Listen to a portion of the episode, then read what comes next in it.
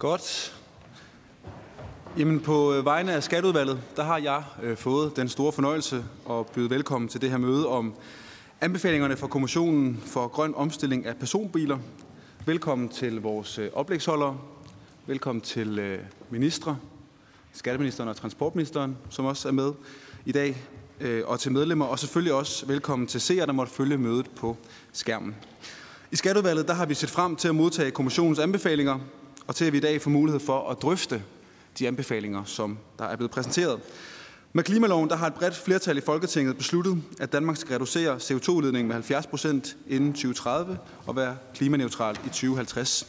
Nu er det tid til, at vi bliver lidt mere konkrete i forhold til, hvordan vi skal nå det mål. Det er ikke en let opgave, og det er øh, en opgave, som vil kræve, at alle samfundets sektorer de øh, bidrager.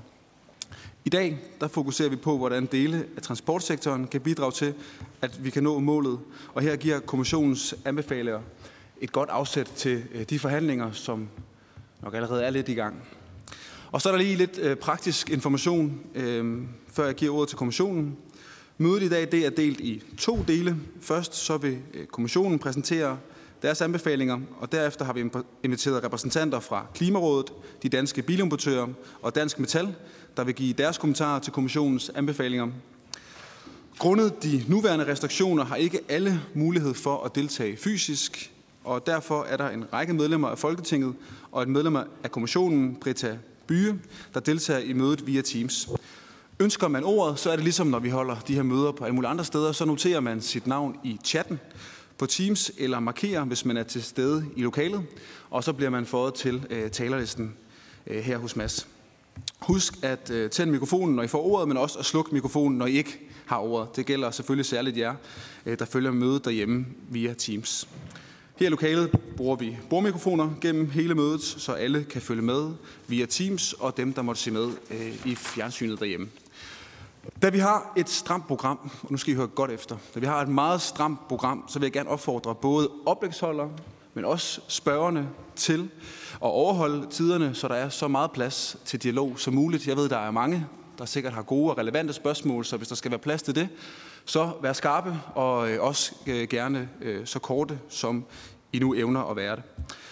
Nu går vi videre til det første oplæg, som er fra kommissionen, og der har vi besøg af formand Anders Eldrup, Ninette Pilegaard fra DTU, Mogens Foskerav fra Københavns Universitet, Tejs Vække fra DTU, Otto Anker Nielsen fra DTU og øh, Britta Byge fra Statistisk Centralbyrå, der som nævnt er med øh, via Teams. Jeg giver nu ordet til øh, Anders Eldrup for en, en uddybelse af kommissionens øh, rapport. Værsgo.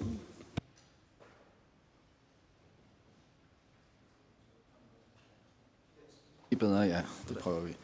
Tak for det, og tak fordi vi kunne få lov at komme her i dag og præsentere vores rapport. Øh, det er vi rigtig, rigtig øh, glade for.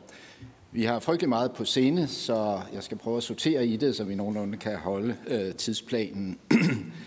Øhm, vores øh, rapport er jo en første... Jeg skal simpelthen få den til at virke, det kunne jeg ikke. Jeg har fået den til at rulle fremad.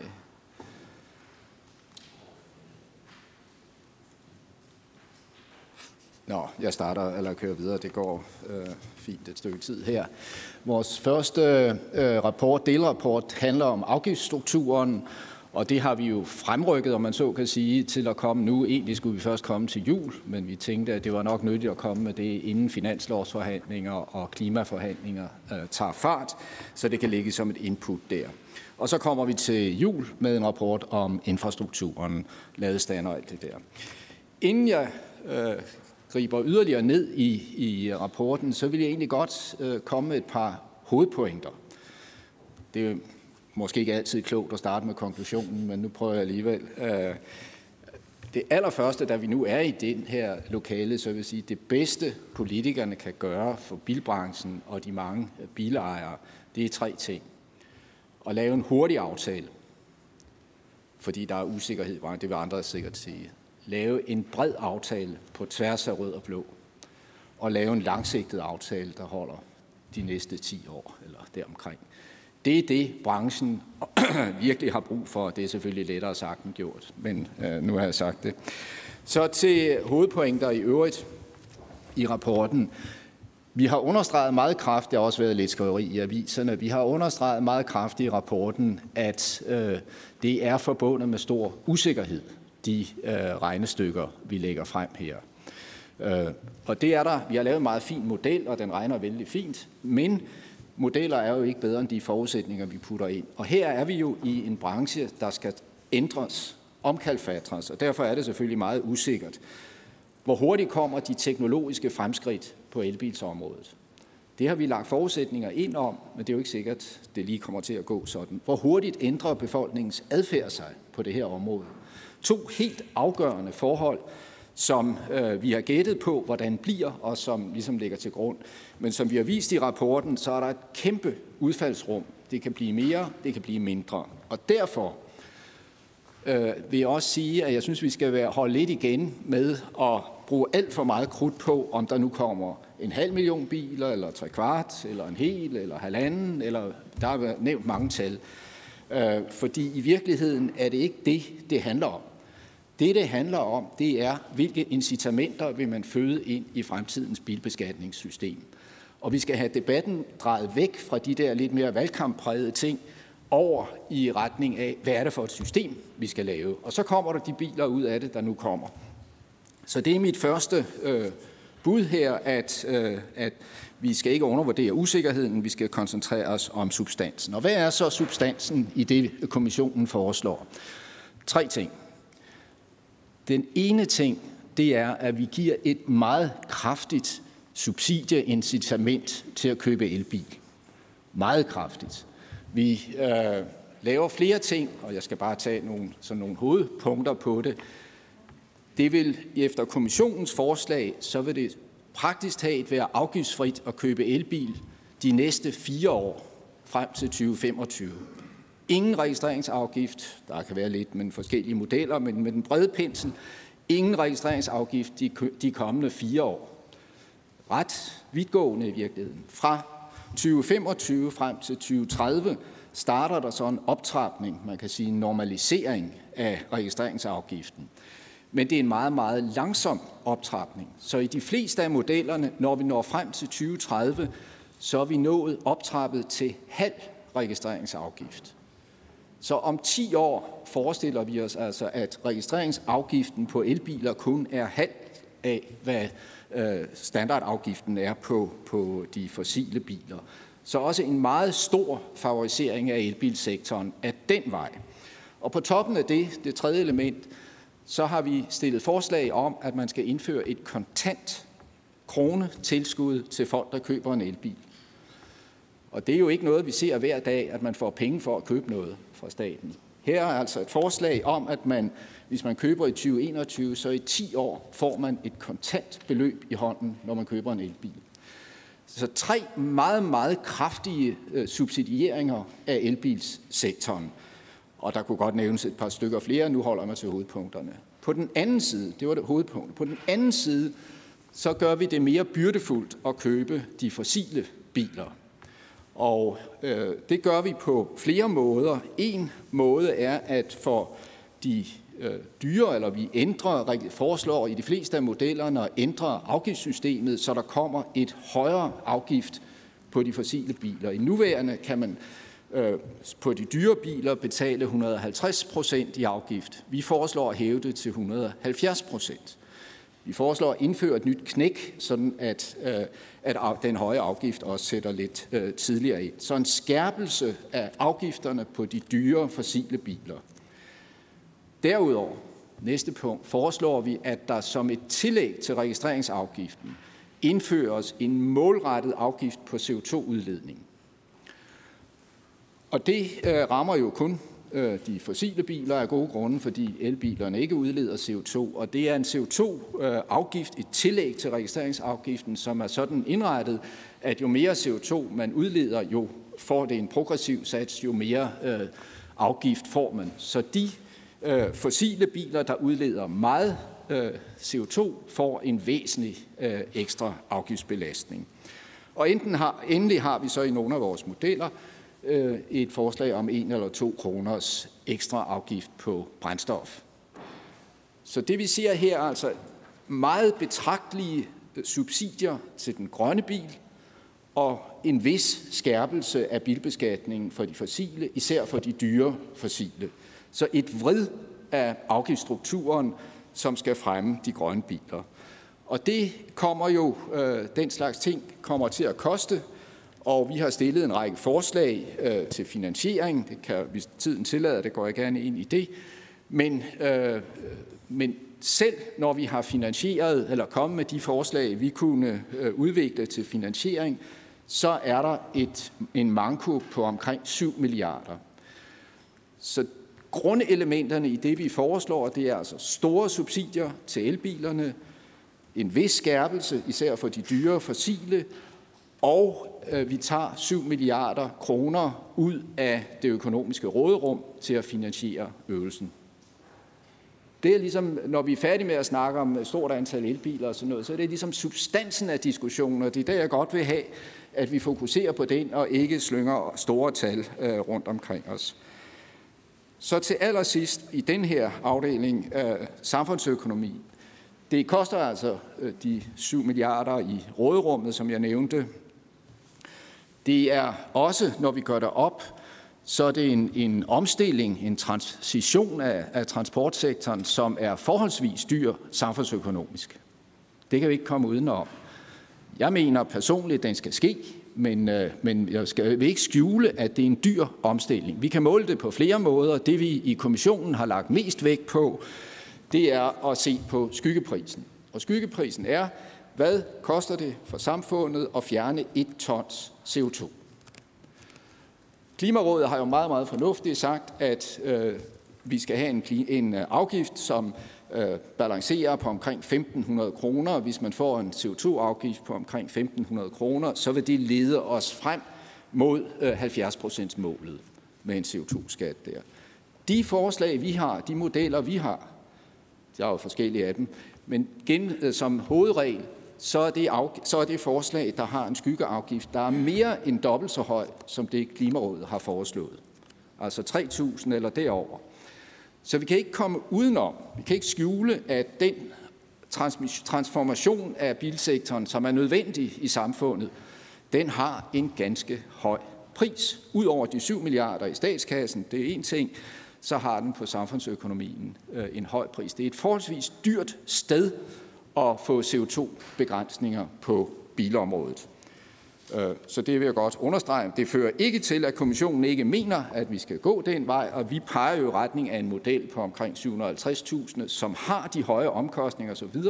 Det er fordi, vi mener, at det er nødvendigt at få startet og komme i den retning, men det har en høj pris for samfundet. Så meget om det. Øh, det var til indledning og så har jeg brugt halvdelen af min taletid, går jeg ud fra. Øh, så vil jeg gå meget hurtigt, og hvis vi ikke kan vise slides, så kan vi bladre i, i det omdelte, og jeg er så på side 4. Jeg vil, og nu begynder at tage det lidt mere kronologisk. Transportsektoren udleder 14 millioner tons CO2 om året. Personbilerne halvdelen, 7 millioner. Øh, så det er altså noget, der kan have, når vi får alle personbilerne omstillet, så er det noget, der har en øh, signifikant effekt bare for at sætte det i relation. Så har vi jo kigget i forskellige retninger. Vi skulle have mange grønne biler, og hvis vi er på side 6, så er der der, det jeg allerede har tangeret, at vi har lavet en model, vi har skønnet over, øh, hvor mange biler der kommer, og som I kan se i den trompet, der er her, så er der en ekstrem stor usikkerhed på, hvor mange der kommer. Så vi har lagt et skøn ind øh, om, at hvis vi ingenting gør, så kommer der 400.000 biler, og det er et begrundet skøn, øh, og så lægger, bygger vi oven på det. Men af de grunde, jeg nævnte for et øjeblik siden, så kan det være, der kommer færre, det kan være, der kommer flere. Så vi skal være opmærksom på usikkerheden. Den kan vi ikke skjule her. Så har det jo været fremme, kunne man ikke bare øh, vedtage en øh, lovgivning, der forbyder de fossile biler. Og det kan vi ikke i henhold til det side, side 7. Det kan man ikke i henhold til EU-reglerne, så det har vi ligesom set bort fra i vores arbejde, at det kan klares det her via lovgivning. Og derfor øh, så har vi sagt, at det skal være incitamenter, vi skal vride, vi skal notche befolkningen, tilskynde dem til at købe elbiler, fraskynde dem til at købe de andre på de måder, jeg nævnte for et øjeblik siden. Så skal vi jo et andet hensyn, vi skal også øh, prøve at, at få en CO2-begrænsning ud af det. Og det kommer der jo også af den her omlægning. Den kommer desværre ganske, det er side 8, den kommer desværre ganske langsomt, og øh, det gør den af to grunde. Dels fordi vi beholder vores biler længe, 15 år eller mere, og fordi imens vi omstiller, så kommer der flere, øh, flere biler i det hele taget, herunder flere fossile biler, fordi vi regner med, at vi bliver rigere også de næste 10 år, og når man bliver rigere, køber man flere biler. Så hvis ikke vi laver grundlæggende om på det, så kommer der flere biler over de næste 10 år. Derfor får vi en forholdsvis beskeden effekt på CO2-begrænsningen. På side 10 øh, fokuserer vi på de statsfinansielle konsekvenser, og bare et ord om det. Det, der ligger i kortene, det er, at over de næste 10 år vil staten tabe 10 milliarder kroner på bilbeskatningen. Vi har så nogle forslag, nogle finansieringsforslag, som reparerer lidt på det her, sådan at tabet kun i anførselstegn bliver 7 milliarder. Men slutfase, det er, at statskassen er øh, mindre fyldt, når vi er færdige med det her, end den er i dag. På side 12 fokuserer vi på samfundsøkonomien, og, øh, og det, øh, har vi, der har vi introduceret et nyt begreb, som øh, jeg tror er nyt i dansk skattelovgivning. Vi siger ideelt set, så skal den løbende beskatning af bilerne, den skal ekvivalere den skade, bilerne forvolder på samfundet. Og hvad er det for en skade? Ja, det er jo, den, de udstøder CO2, og de laver luftforurening, de slider på vejene, de laver ulykker. Det har vi lavet et sindrigt regnestykke og regnet ud, hvor meget skader en elbil, og hvor meget skader en fossilbil. Og det kan I se her på, på side 12, 13 øh, stykker, at øh, elbilen skader lidt mindre end fossilbilen, øh, fordi den ikke laver lige så meget luftforurening især. Så ideelt set så skal afgifterne kalibreres, så de løbende afgifter rammer øh, nogenlunde øh, på den måde. Her så betaler bilerne for den skade, de gør. Så har vi lagt til grund, at Folketing efter Folketing efter Folketing har ønsket, at bilbeskatningen ud over at ramme de eksterne omkostninger, også havde et fordelingspolitisk element i sig. Og det har registreringsafgiften været udtrykket for, og der har vi sagt, det øh, har øh, gentagende Folketing ønsket, så det lægger vi til grund, at bilbeskatningen skal være øh, progressiv, som den har været hidtil. Så vi skal have de løbende afgifter, som ekvivalerer skadevirkningerne, og det progressive element ligger i registreringsafgiften. På side 15 har vi så fordelingselementet, som er det sidste hovedelement, vi kigger på. Og der er øh, det er meget tydeligt, at dem, der so far har købt elbil, det er den rigeste øh, tiendel af befolkningen. Det er ganske skævt fordelt, som I kan se på side 15. Det er ganske skævt fordelt på indkomstintervaller og hvem der køber elbiler. Det kan jo have noget at gøre med, at vi er i en begynderfase, og når det bliver mere almindeligt, så bliver det også bredt mere ud. Men det er en, øh, som udgangspunkt måske ikke nogen meget heldig øh, fordeling her, og derfor har vi kigget i retning af at prøve at designe et afgiftssystem, som kan få en bredere anvendelse end kun øh, at være noget, som den øh, mere velstillede del af befolkningen benytter sig af. Der er også en dimension i, mellem land og by på det med fordeling. Ser vi på landkortet på side 16, der er rigtig mange biler i Nordsjælland, elbiler og på Samsø, men derudover er det ikke så, så voldsomt mange, så der er en meget skæv geografisk fordeling. Og det har vi prøvet at have med, når vi har designet øh, vores forslag til afgiftssystem. På side 17 Øhm, øh, bare nogle hovedhensyn. Jeg har nævnt et par af dem, altså at de løbende afgifter skal svare til skadevirkningerne. Det øh, viste jeg for et øjeblik siden. Vi skal lave en langtidsplan, en plan øh, eller en sti, der rækker 10 år frem. Det er det, branchen og forbrugerne har brug for. Det skal være teknologineutralt, hvis man vil køre i, i brintbiler i stedet for elbiler, så skal afgiftssystemet kunne håndtere det. Vi skal have en stor forenkling af afgiftssystemet, det har vi foreslået og øh, man skal lade være at lave noget, på, som kun virker på kort sigt, men er dumt på lang sigt. Det har vi også set. Og så har vi prøvet i den måde, vi designer øh, afgifterne på, så har vi prøvet at forberede, at man om nogle år måske vil gå vejen og lave et egentligt road pricing system. Det har vi lavet øh, forberedelser til. På øh, side 18, øh, som er lidt en busy slide, så den, vil ikke, den går lidt mere ned i, hvad det er, øh, vi foreslår i detaljer med, med afgiftssystemet. Jeg vil blot her sige, at vi baserer os på et, et værdibaseret registreringsafgift. Der har været diskussion om det skulle være en teknisk baseret afgift eller en værdibaseret, og af mange forskellige grunde foreslår vi at holde fast i den værdibaserede afgift.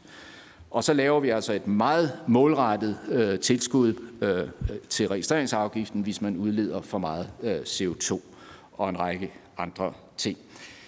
Og det fører mig frem til side 19, som øh, afspejler lidt det, jeg startede med. Men nogle gange skal man jo gentage sig selv for at være sikker på, at, at budskabet er hjemme.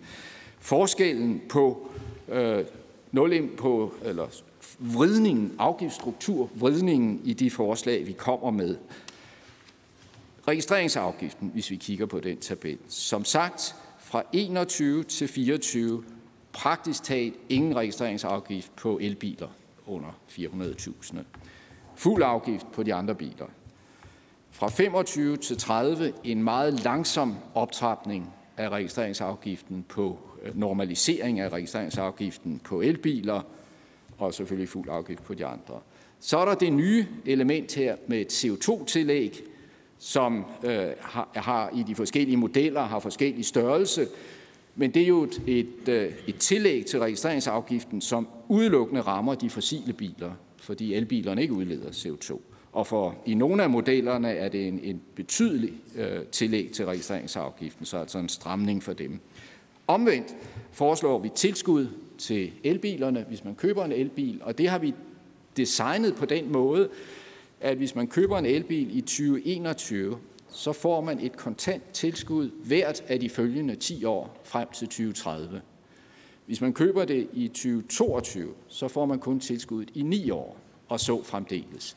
Og det øh, er der forskellige gode grunde til, at det er foreslået på den måde, men det har jo selvfølgelig også en, en tilskyndelse, en hamstrings, en tilskyndelseseffekt, og vi giver tilskud til den person, der køber bilen, så vi ikke løber ind i de svenske erfaringer med, at tilskuddet bliver øh, brugt øh, til at sælge bilen hurtigt igen og score en gevinst på det. Så det er et persongivet øh, tilskud. Så foreslår vi i øh, nogle af modellerne at sætte brændstofafgiften med en, op med en eller to kroner. Til gengæld er der det er vi så ikke helt færdige med at komme med forslag til, hvad afgiften skal være på el til opladning. Lige for tiden er der jo ganske lempelige øh, øh, vilkår for el til opladning, især hvis man bruger en abonnementsordning, så er der næsten ingen afgift. Og den grønne ejerafgift øh, piller vi ikke ved, men minder om, at for en elbil betaler man på årsbasis 660 kroner, og en fossilbil kan betale over 20.000 afhængig af de nærmere omstændigheder. Det her bare for at sætte scenen for det, jeg startede med at sige, det er afgiftsfrihed, den notching, som er det, vi prøver at få til at drive udviklingen væk fra de fossile biler over mod de grønne biler. Og det er jo ganske øh, skrab medicin. Så er der nogle figurer øh, i det følgende, som jeg faktisk tror, jeg vil springe over. Jeg viste dem på pressemødet forleden dag, og, og, øh, øh, så jeg vil gå videre til side 24. Der har vi øh, de fire forskellige modeller, øh, vi har lagt frem, der har vi nogle tal på, på hvordan øh, de virker. Og I skal som sagt ikke hæfte jer alt for meget ved, om der står 500.000 eller 750.000 eller sådan noget, men mere ved, at det er en lille model, en mellemmodel og en stor model i, i de virkemidler, man tager i brug. Det vi kan se, det er, når det handler om CO2-reduktion, så er det forholdsvis begrænset, hvor meget vi får ud af det. Om måske omkring en million tons i 2030, og det var de grunde, jeg nævnte før, at øh, det er lang tid om at virke. Når vi ser på øh, proveny på statsfinanserne, så har vi stillet en række forslag, som giver øh, i gennemsnit vel omkring 3 milliarder kroner, øh, hvis man følger dem. Forslagene er blandt andet designet sådan, at en væsentlig del af det proveny, de giver, kommer fra udlændinge. Så det vil jeg godt lige, og det er så skruet sammen på en måde, så det er EU-medholdeligt, men på, vi opnår ved de forslag at få udenlandske bilister, både privatbilister og øh, lastbiler fra udlandet, få dem til at betale en ikke ubetydelig del af øh, skadevirkningerne på det danske vejnet i form af slitage osv. Så, øh, så der er et bidrag fra udlandet, men ellers er det selvfølgelig øh, øh i hovedsagen danske bilister, der betaler. Øhm, så øh, i betragtning af, at der var det underliggende fald på 10 milliarder, så når vi er færdige, vi har hentet 3 milliarder, og der var et underliggende fald i afgifterne på 10, så er vi altså tilbage ved, at vi skal bruge 7 milliarder af råderummet til at dække den regning, der udstår. Og det gælder rundt regnet i alle modellerne. Samfundsøkonomien, det har der været lidt debat om i nogle af aviserne. Det vi har lagt frem, det er, øh, og det er en lidt langhåret debat, øh, men det er, at jo mere man forserer øh, øh, de, biler, de grønne biler, jo større bliver de samfundsøkonomiske omkostninger ved det. Jeg kommer i den næste slide en lille smule mere ind på det. Det, der øh, her måske er værd at lægge mærke til, det er skyggeprisen, som jeg nævnte, at øh, vi overholder ikke Klimarådets anbefalinger om de 1.500 øh, kroner. Vi er i øh, de fleste af modellerne øh, op på 3.000 og endda lidt mere end det. Modellerne har en lidt forskellig vægtning mellem, at det bliver billigere at købe en elbil af alle de mange gode grunde, jeg har nævnt, og det bliver dyrere at have en fossilbil, og det kan I se de nederste linjer. Hvis vi går til den næste slide, så vil jeg bare, som, fordi der har været en, en debat om det i aviserne, bare sige øh, en sætning cirka. Det samfundsøkonomiske tab. Der, hvor vi lige kom fra, vi kigger i tabellen der, der havde vi et tab øh, på 5,7 milliarder gjort op i Øh, 2030. Så er der jo et lidt større tab i de, det er ikke et indgangstab, det er et årligt tab, og det svinger sig lidt hen over tidslinjen. Så har der været en kritik af, hvorfor vi har opgjort det samfundsøkonomiske tab, uden at regne fordelen ved den sparede CO2 ind.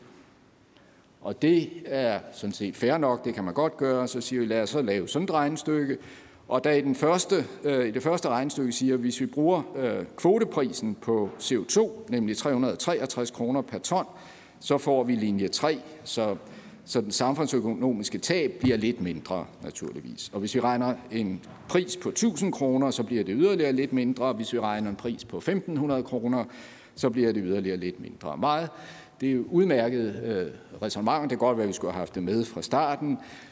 Pointen er, uanset om man regner med den ene eller med den anden CO2-pris, så er der en meget betydelig samfundsøkonomisk omkostning. Så konklusionen er den samme, uanset om vi regner med den ene, anden eller tredje CO2-pris. De finansieringsforslag, vi har, øh, fremgår på side 26, og øh, jeg har øh, nævnt nogle af dem. Øh, vi foreslår, at der indføres road pricing for lastbiler fra 2025. Man kan sige, hvorfor ikke før? Ja, det er fordi systemerne kan ikke nå at være klar før 2025.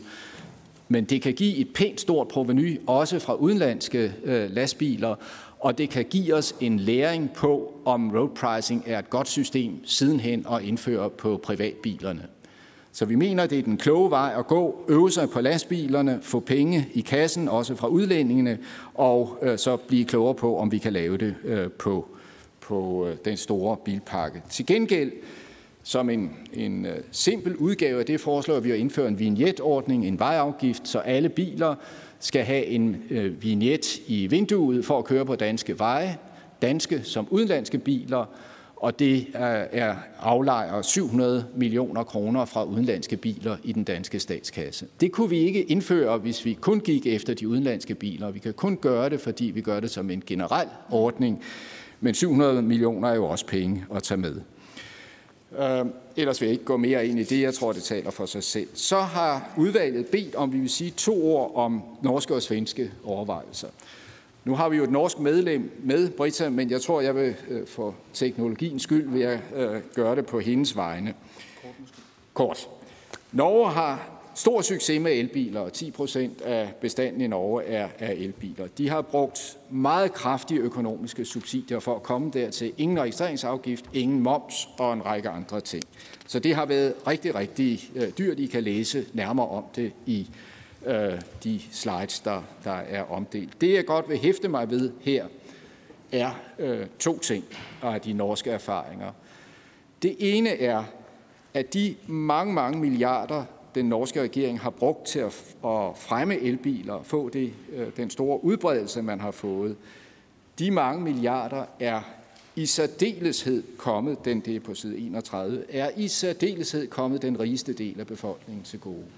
Der er en betydelig øh, for, øh, skæv fordelingsprofil i måden, pengene er blevet brugt på.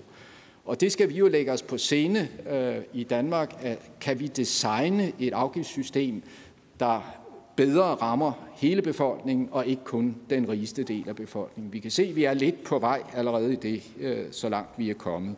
Så en forholdsvis skæv øh, fordelingsprofil med de mange milliarder i Norge. Og det andet, som jeg har taget mig øh, med fra de norske erfaringer, det er, at man har givet en række Øh, andre lempelser til elbilerne. De kan køre i busbaner, de skal ikke betale bompenge og ting og sager. Som jeg forstår den norske debat nu, så er det noget, man synes var fint, da der var meget få elbiler. Nu vil man godt have det rullet tilbage, og nu er der lige i øjeblikket en ganske stor debat i Norge om, at det er enormt besvært, besværligt at rulle tilbage. Så jeg synes, det er en læring, vi skal tage med fra Norge, at øh, vi skal ikke indføre noget, som måske er smart på kort sigt, men som ikke er særlig smart, når alle kører i elbil. Og de svenske erfaringer tror jeg så, jeg vil lade tale for sig selv af hensyn til tiden. Godt. Jamen, øh, tak for det, Anders Heldrup, for en, øh, en god gennemgang. Jeg tror også, at vi undervejs fik øh, teknikken til at virke. Det var vist noget med en fjernbetjening, der var så for langt væk. Det kan også være, at vi inden 2030 er nødt til, at vi har en teknik, der også kan forbinde det. Nå, nu er tiden kommet til, øh, til spørgsmål, og jeg tænker, at vi tager et par spørgsmål ad gangen. Som jeg sagde øh, indledningsvis, så markerer I, hvis I ønsker ordet, og det er der allerede øh, nogen, der har gjort. Den første spørger, det er Kim Valentin fra Venstre. Værsgo. Gerne lige tænde i mikrofon. Der var den. Uh, tak for det, og tak for en uh, god rapport med et godt uh, overblik. Det var rart at læse igennem. Jeg vil ikke sige, at jeg har forstået det hele. Og derfor har jeg også et uh, par afklarende uh, spørgsmål. Uh, for det første har jeg også en lille kommentar at sige, at det kan være svært at lave en lang uh, aftale, som der bliver, lavet, uh, der bliver lagt op til, når usikkerheden uh, for for modellen, der er lagt ind, er så stor, altså 17-65 procent forskel i, i, i andelen af, af biler, kunne jeg se i output-modellen. Det, det er alligevel rimelig meget. Nå, men jeg må ikke gøre det så langt, så jeg går direkte til spørgsmål. Og for det første, så har jeg et, et spørgsmål til afskrivningsmodellen, der er lagt ind. Det er sådan en traditionel afskrivningsmodel, hvor man øh, bruger øh, 2%, 1%, 0,5%, så lander man på 13 år, og ingen de sidste øh, to år. Øhm, og, og der kunne man jo godt forestille sig, at der vil være en påvirkning af, at man laver en lav registreringsafgift på elbiler. Øh, kunne man ikke forestille sig, at afskrivningsmodellen på fossilbiler bliver helt anderledes, altså end, end når, man, når man gør de her dele, øh, og det påvirker simpelthen den samlede model. Øh, har jeg regnet på det, er mit spørgsmål. Øh, og det samme på højere afgift på dyre fossilbiler. Vil det ikke øh, påvirke gensalgspriser øh, på øh, fossilbiler, og det giver så en helt anden afskrivningsmodel end, end den, der er lagt ind, som så igen vil, vil påvirke øh, køb og salg. Øhm, så er der et spørgsmål til øh, brændstofpriser. Jeg kan ikke se, at øh, variationer i brændstofpriser påvirker øh, modellen, men det kan godt være, at jeg ikke har set langt nok ned i det. Men altså, man kan jo forestille sig, at brændstofpriser, øh, når de falder, fordi verden har brug for mindre øh, diesel og benzin, jamen så bliver det også en længere afskrivningsmodel, øh, som øh, gælder, fordi at de løbende udgifter bliver simpelthen mindre i at bruge den bil, man har stående derhjemme, i stedet for at købe en ny elbil. Øh, hvordan er det lagt ind i, i modellen? Og så det sidste spørgsmål, det er, øh, hvordan man øh, har kigget på fradragsstrukturen i den danske skatte Øh, system, altså befordringsfradrag, skattefri kørselsgodtgørelse. I dag har vi et model, hvor den skattefri kørselsfradrag, øh, kørselsgodtgørelse rent faktisk det kan betale sig at købe en meget, meget billig bil, 10.000 kroner, og så kører den fuldstændig ned, øh, og det sviner jo mere, end man køber en ny elbil. Jeg kan ikke se, det er lagt ind i, i modellen. Det kan det måske godt være, at det er det. Og så er det befordringsfradraget, som belønner til dels ved at sige, at man kører i en øh, standardbil, i stedet for at man tager offentlig transport. Tak. Tak for det. Så er det Louise Schack Elholm på Venstre. Skud. Den virker ikke. Nå, det gør den. Den lyser bare ikke. Øh, tusind tak for det rigtig flotte oplæg. Øh, tak for den øh, gode rapport. Det var jo lige præcis øh, et overblik, vi gerne ville have, dengang vi øh, er nedsat. Ja, og vi har selvfølgelig håbet på, at I har fået en devise sten. Det er jo skuffet over, at jeg ikke kunne nå frem til. Men, men øh, spøg til side. Jeg synes, det er rigtig spændende at læse, og jeg synes, det er godt, at I har sammenligninger med, med de andre nordiske lande. Det er svært at finde nogen at sammenligne os med, for der er ikke ret mange, der har en registreringsafgift, og derfor er det jo svært at lære af andre, men vi har nogle gode eksempler, særligt i Norge, synes jeg. Jeg har tre spørgsmål, som er rimelig tekniske, Øh, og det er simpelthen fordi, der har jeg ikke mine kundskaber. Det ene det er, når I taler forurening ved bilerne, taler I så også ved produktionen af dem? Øh, fordi det er jo noget af det, øh, som jeg tit hører folk sige til mig, det er, jamen man skal ikke kun måle på det, når de kører på vejene, man skal også måle på, når de bliver produceret og fordelt over øh, bilens levetid. Så det vil jeg bare høre, om det er en del af beregningen. Og et andet spørgsmål, mit andet spørgsmål. Det andet spørgsmål, jeg tit møder, det er øh, udbuddet af, af grønne biler. Er det variabelt? Altså vil vi kunne forvente, at der vil være et større udbud, hvis vi begynder at lave mere attraktive regler, så kommer der også et større udbud generelt? Eller er der et relativt fast udbud internationalt set, og så er det bare en større andel, del, vi skal have til Danmark? Og det har jo en betydning i forhold til, hvilken pris man ender med at få for det. Så, så det er også et spørgsmål om, altså er der en knaphed på det? Øh, er der et fast udbud, eller er udbuddet varierende? Og så er det øh, tredje spørgsmål, jeg har, det er, øh, nu har I jo valgt at fremrykke det her, fordi så kan vi forhandle det, inden der skal være finanslov og alt sådan noget. Og det kan jeg jo sagtens se de rigtig gode takter i. Men der er vel også andre ting, der påvirker, hvor mange øh, grønne biler vi får i 2030. Som for eksempel ladestander. Om det er, hvad er muligheden for at lade op? Øh, og er der en konkurrence på markedet, så priserne øh, bliver, bliver konkurrenceudsat og sådan noget. Så hvad er jeres overvejelser i forhold til det? Tak. Tak for det. Så får I muligheden for at besvare det. Værsgo. Ja, tak. Og jeg tror, til nogle af de svære spørgsmål vil jeg gerne have nogle, noget hjælp fra kommissionen og, og øh, også fra Lars Hågen fra Finansministeriet. Men lad mig lige starte på, på et par af dem. Øh, er forurening i, jeg tager dig med, med Louise, øh, øh, forurening øh, er det, det, vi regner ind øh, i den tabel, jeg viste, er det også øh, forurening fra produktionen? Og svaret er nej, det er den forurening, vi måler i Danmark. Men vi har lavet et andet regnestykke, som siger, er der nogen fordel ved en elbil sammenlignet med en, en fossilbil, når vi tager i betragtning, at der går en hel del øh, CO2 med til at producere batterier og andre ting i elbilen. Så selve produktionen af elbilen er mindst lige så øh, belastende for miljøet som produktionen af en fossilbil. Men driften af elbilen bagefter, specielt hvis man putter vindstrøm ned i den, det opvejer mere end, øh, end det, og derfor på livscyklusbasis, der er elbilerne væsentligt bedre og mindre forurenende end fossilbilerne. Men i selve produktionsfasen er, det, er der ikke det store.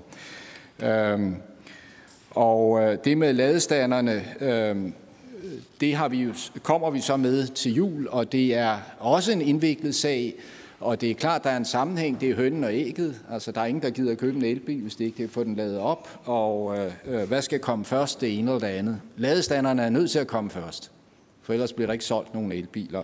Så selvfølgelig ideelt set skulle vi have haft ladestanderne med nu, men øh, af tidsmæssige grunde kommer det altså først til jul, men der kommer vi så, som nogen har sagt, med en god løsning.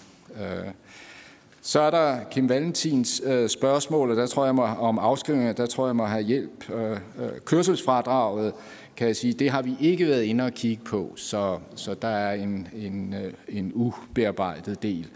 Øh, med hensyn til, til brændstof, øh, man kan sige, hvad har det med modellerne at gøre? Øh, det har jo ikke direkte en masse med registreringsmodellen at gøre. Når vi alligevel stiller forslag i nogle af modellerne om brændstofafgift, så er det for at få en større effekt på CO2-reduktionen. Det har en ret betydelig effekt, når vi sætter afgiften op med 1 eller 2 kroner på, hvor meget CO2 øh, der bliver fortrængt i 2030. Så det er grunden til, at vi har taget det med. Og så ved jeg ikke, om Lars kan, kan uh, sige et par ord, eller uh, Ninette kan sige et par ord om afskrivninger. Ja, øhm, ja det kan jeg godt. Øhm, afskrivningerne bliver brugt til at udregne det totalomkostningsbegreb, som vi bruger i modellen, som bliver brugt i forbindelse med øh, valg af bil, når man køber nye biler. Så det bliver brugt i forbindelse med køb af de nye biler. Så vi regner ikke på øh, afskrivninger for de biler, der er allerede nu. Så det er ikke med. Men i forbindelse med, at, at man vælger, hvilken bil man skal have, så tager man også højde for, øh, hvilke, ja, hvilke afgifter, der kommer så for de nye biler, og om der kommer øget brændstofafgifter på dem også. Jeg glemte vist at svare på et spørgsmål om udbud af elbiler. Det, der for alvor styrer udbuddet af elbiler, det er jo EU's regel om, at bilkoncernerne de må fra indeværende år højst i alle deres modeller, hvor de højst udlede 95 gram CO2 per kilometer. Og de store biler og de fossilbiler udleder væsentligt mere, gennemsnittet og man får mega store bøder, så alle europæiske øh, bilfabrikanter har et meget stort øh, incitament til nu at få elbiler skubbet ind på markedet for at få det gennemsnit ned, så man overholder den EU-norm. Det vil i meget høj grad være det, der styrer udbuddet af elbiler i de kommende år. Så er det Ole Birk Olsen for Liberal Alliance. Værsgo. Tak for det, og tak for rapporten og oplægget. Jeg har to spørgsmål. Det første er om samfundsøkonomi. Det kan jo undre lidt, at der er en dårlig samfundsøkonomi i at gå fra et system for registreringsafgift, hvor man har en for høj afgift i forhold til det samfundsøkonomisk optimale, til et nyt system, hvor der er en mere øh, passende, dog stadig for høj i forhold til det samfundsøkonomiske optimale, men dog mere passende øh, registreringsafgift. Sagen er vel, at det er ikke den lavere afgift på de grønne biler, som driver øh, samfundsøkonomien i en dårlig retning. Det er den højere afgift på de fossile biler, som driver samfundsøkonomien i en dårlig retning i de forslag, I kommer med. Er det ikke korrekt? Så til fordelingspolitik. Øhm, der er jeg nysgerrig efter, altså det er jo klart, at hvis man sammenligner folk, der køber bil, så dem, der har mange penge, de køber typisk dyrere biler end dem, der har få penge. Og dermed får man den her fordelingspolitiske effekt, at der er en yderligere beskatning af folk med høje indkomster. Har I i kommissionen kigget på øh, befolkningen som helhed? Fordi det er jo ikke sådan, at folk, der har brug for bil, nødvendigvis har højere indkomster end folk, som ikke har brug for bil. Altså, vi, der bor her i København og har gode indtægter, og fordi vi bor i København, ikke har brug for en bil, eller måske, måske kun én bil, har jo højere indtægter end folk, der bor i Tønder eller i Ringkøbing, som har brug for to biler i familien. Så mit spørgsmål omkring påstanden om, at der er en fordelingspolitisk effekt ud af at have høj registreringsafgift på biler, bygger den på, at man kun kigger på dem, der køber biler? Eller har man taget med, at masser af mennesker med høje indkomster i byerne i Danmark ikke har brug for biler, og derfor ikke bidrager til den, til den fordeling? Så er det Jesper Petersen fra Socialdemokratiet. Skål. Tak for det. Tak for øh, arbejdet til kommissionen og for jeres oplæg i dag. Øhm, jeg vil gerne spørge øh, Anders Eldrup i forhold til øh, den offentlige diskussion, der har været på det sidste, om at uddybe øh, de kommentarer, der er givet øh, til Berlingske Tidene, blandt andet om, at der er gået talmagi i debatten. Hvordan skal vi som politikere forstå den anmeldelse, når der nu har været sådan en uges diskussion, øh, og formanden for kommissionen godt lige vil give et lille rusk her, der er gået talmagi i debatten. Hvad, hvad skal vi forstå ved det? Øh, og øh, forlængelse af det, måske hænger det jo lidt, lidt, lidt sammen, men altså, øhm, øhm, i hvor høj grad er udfordringen, at altså hvor mange flere elbiler, der, øh, der kan opnås, øh, i forhold til det, der også ligger, som ikke rigtig berører i dag, men altså den generelle stigning fortsat i bilejerskabet. Altså selvom der bliver flere elbiler, bliver der også mange flere fossile biler. I hvor høj grad er det øh, mængden af fossile biler, flere der er problemet i forhold til, øh, hvor meget vi er fokuseret på tallet for, øh, for elbiler. Vil jeg godt spørge ind til. Det skulle være mine to. Og forsøget på at overholde formandens indskærpning om at være kortfattet og få spørgsmål. Tak for det. Det var meget præcist. Så er det kommissionen. Værsgo. Tak. Hvis jeg må starte med det sidste spørgsmål, som jeg øh, stadig kan huske. Øh, det med talmagi. Altså det, jeg sigter til i mine udtalelser i Berlingske Tidene i dag, det er, at der har været meget snak om øh, 500.000 eller 700.000 eller en million eller noget andet elbiler, og siger, at det er sådan set ikke så interessant. Øh, fordi vi kan alligevel ikke styre, det er jo det, den store usikkerhed, jeg viste øh, i en af de foregående slides. Øh, fordi vi er enige i noget, som ændrer sig fundamentalt. Befolkningsadfærd på det her felt ændrer sig. Så det er ikke så interessant at tale om det ene eller det andet store tal. Øh, det, der er interessant, det er at sige, hvor meget vil vi subsidiere elbiler? De skal jo subsidieres. Hvor meget vil vi subsidiere dem fremover? Er det et rimeligt bud, kommissionen er kommet med? Hvor meget vil vi straffe de fossile? Er det et rimeligt bud, kommissionen er kommet med? Hvor mange penge vil vi hive op af statskassen? Øh, 7 milliarder, er det et rimeligt bud? Siger, det er mere, altså det er mere til sagens kerne at få startet den debat, i stedet for det der lidt slagårdspræget, som, øh, som jeg synes har, har domineret debatten. Og så dit andet spørgsmål om den generelle øh, stigning øh, i bilbestanden. Det er rigtigt, at det, der fører til, at vi... Der er to ting, der fører til, at vi ikke får en større CO2-reduktion. Det ene er, at det tager lang tid at skifte bilbestanden ud, 15 år eller mere. Så vi, i mange år vil bilbestanden jo være domineret stadigvæk af de fossile biler, uanset der bliver solgt mange elbiler. Men det andet er, at der er en lang, lang historik, der siger, når vi som samfund bliver rigere, sagt på en anden måde, når BNP stiger med x procent, så ønsker folk at bruge y procent af, de, af den øh, stigning til at købe bil for. Så når vi bliver rigere, så bruger man en del af velstandsfremgangen til at købe flere biler. Og vi har øh, i de modeller, vi har arbejdet med, der har vi regnet med, som Finansministeriet øh, gør, at der bliver en BNP-vækst fra nu frem til 30. Vi bliver rigere, og en andel af den rigdom bliver omsat i flere biler. Hvis vi ikke, og med de regler, der gælder, hvis vi ikke vil det, så skal vi altså lave nogle, nogle øh, massive stramninger af, af bilbeskatningen. Vi ved, at halvdelen af de biler, der bliver solgt, er mindre biler, så det vil altså også øh, være øh, for de små biler, at man, små fossile biler, at man skulle lave nogle stramninger, hvis man ikke vil have den vækst. Men det er ikke os, der lægger en vækst ind og siger, at det vil være godt, hvis bilbestanden stiger. Det er en passiv effekt af, at vi bliver rigere, at det kommer sådan.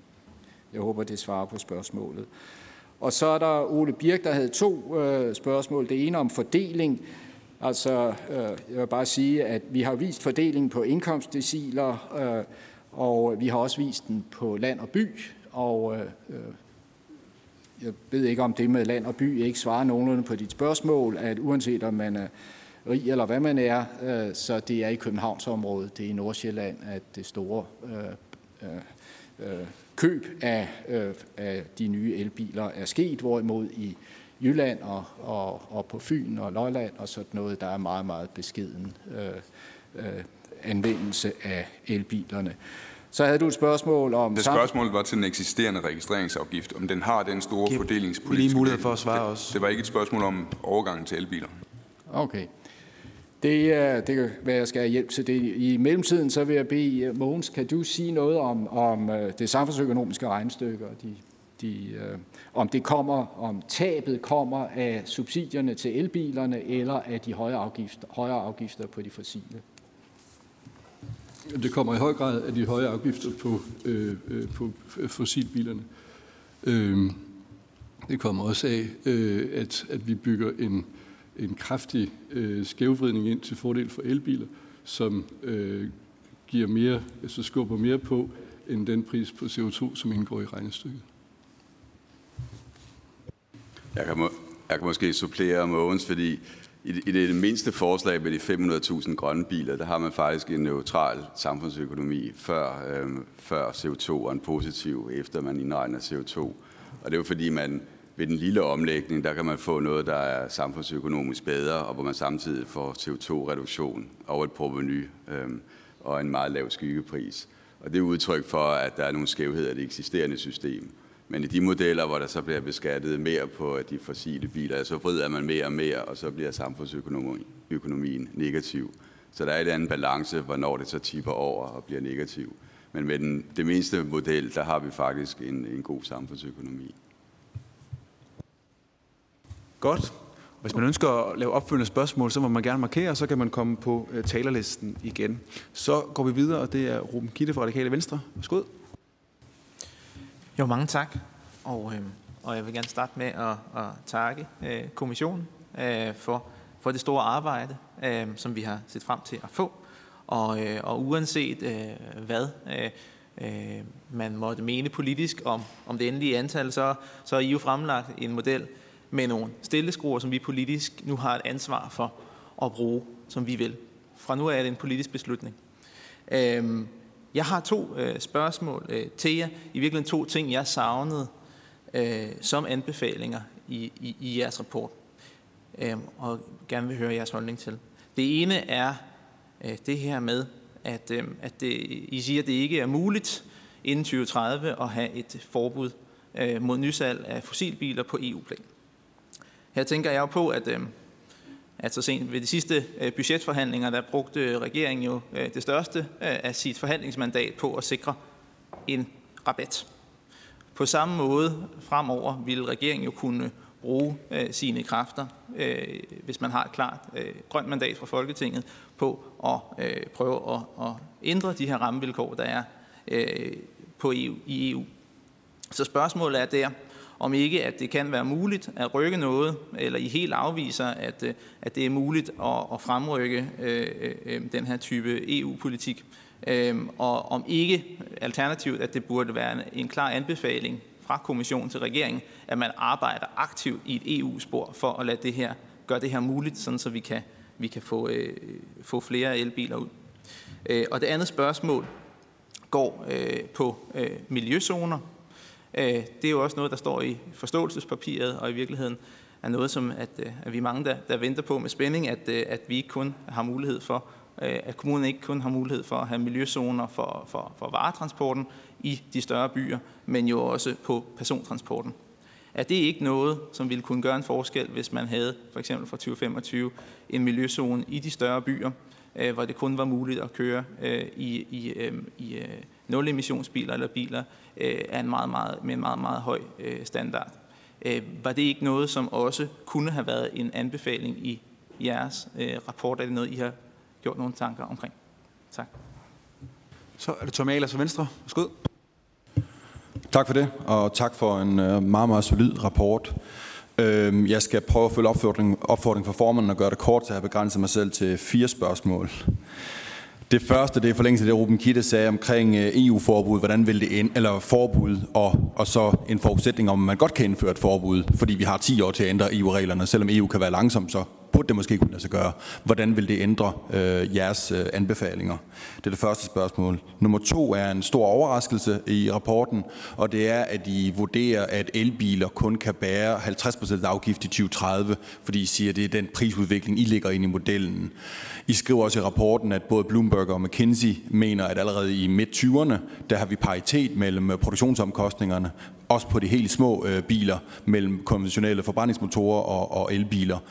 Og så er det den her afvejning, øh, hvad skal man sige, den forklaring på før afgiftspriser. Jeg forstår simpelthen ikke forskellen, hvorfor man ikke kan lægge øh, vægt på, hvorfor det ikke er produktionsprisen, der er det helt, øh, hvad skal man sige, det er det, man skal øh, lægge vægt på. Og hvorfor vi så ikke kan en elbil, der kan bære fuld afgift i 2030. Øhm, så er et spørgsmål til, øh, der I skriver en enkelt sted, et enkelt afsnit, at der er en lækagemulighed her, fordi at, øh, som du også sagde omkring udbuddet, at EU, øh, at de store bilproducenter skal ligesom opfylde nogle, nogle EU-kvoter, og hvis de kan opfylde det ved at flere biler i Danmark, så sælger de måske færre biler i andre lande, om I lige kunne uddybe, om den lækageeffekt øh, er helt øh, reel. Og så det sidste er en opfølging på det, Jesper Petersen også spurgte til omkring øh, talmagi. Altså grunden til, at vi vil operere med et tal, det er vel fordi, at der er en en-til-en sammenhæng mellem antallet af biler og så CO2-reduktionen. Så hvis vi skal tale om antal, skal vi så heller ikke tale om CO2-reduktioner, og hvordan kan vi politikere så afveje, hvad vi gør på det her område sammenlignet med andre i forhold til skyggepriser? Godt. Der var lidt til kommissionen at svare på der. Skud. Ja, tak for det. Først til Ulle Kide. Øh, forbud øh, kan man ikke arbejde på det i EU. Jo, altså her er jo en, en forskel mellem en kommission og, og politikere, fordi kommissionen har lagt til grund de regler, der gælder. Og øh, hvis de regler, og, men som politiker, så kan man jo sætte sig det mål og ændre reglerne. Det har vi jo ligesom ikke rigtig øh, nogen øh, muligheder for. Så vi har bare sagt, som verden er i dag, så kan vi ikke indføre forbud mod fossile biler. Måske ændrer det sig, who knows miljøzoner, øh, men øh, det øh, har vi besluttet. Vi har kigget lidt på det, og det har vi besluttet. Det bliver et kapitel i vores delrapport 2. Det er et vigtigt emne. Øh, til øh, Tommy Ahlers, øh, det er lidt igen med EU-forbuddet, øh, og, og vil det ændre på vores anbefalinger, hvis, øh, hvis, e, hvis der kom et forbud mod fossile biler? Logikken er vel den, at hvis man kunne bruge øh, forbud eller regler som styring af det her, så behøver man ikke dosere så kraftigt på tilskud og subsidier og, og afgifter. Så hvis man havde det instrument til rådighed, så kunne man dosere de økonomiske øh, virkemidler lidt mindre, og så på den måde ville det have en effekt. Med hensyn til øh, produktionspriser og, og hvorfor, eller til, hvorfor vi kun øh, har optrappet til 50 procent i 2030. Der er det så heldigt, at vi har flere eksperter i kommissionen om det, så de vil svare på det om et sekund. Øh, så jeg vil give ordet til Tejs øh, i første omgang. Spørgsmålet om lækage. Ja, der er jo ja, bilfabrikanterne i Europa, de har, som jeg forstår det, vi har jo eksperter til stede, men bilfabrikanterne i Europa er fuldstændig fokuseret på at få deres gennemsnitlige udledning ned på de der 95 procent. Og, øh, og derfor er de nødt til at have nogle elbiler. De skal have solgt de elbiler, ellers får de kæmpemæssige bøder i EU-systemet.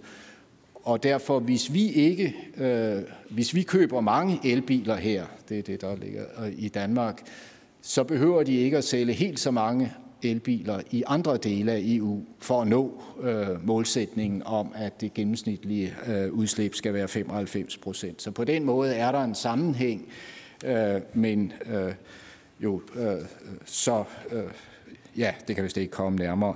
Og så er der det med talmagi.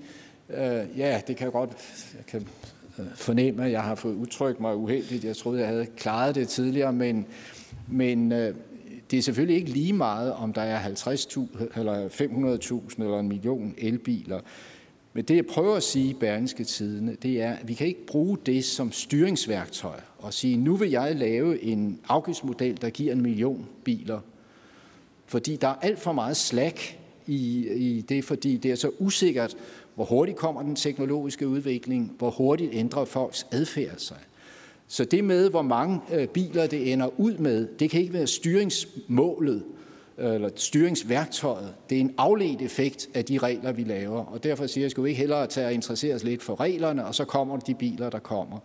Og derfor, jeg tror, jeg også antyder i dag, den model 3, vi har peget på, der, peger, der siger 750.000 biler. Det kan godt være, at det ender med at give en million biler, fordi øh, hvis folks adfærd bliver anderledes, end vi havde regnet med, så bare som eksempel af, at det med at bruge øh, det totale antal biler som et styringsværktøj, det er det simpelthen ikke egnet til.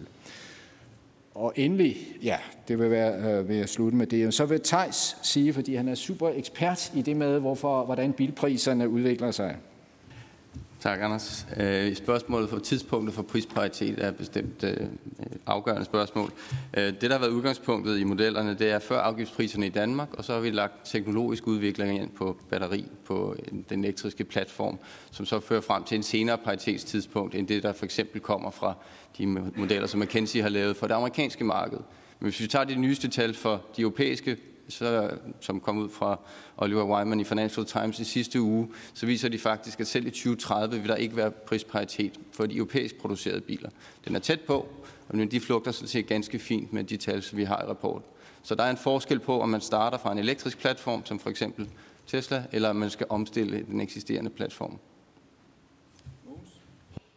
Jeg vil gerne supplere lidt på spørgsmålet, om vi ville øh, øh, anbefale at forbyde øh, fossilbiler, hvis vi kunne.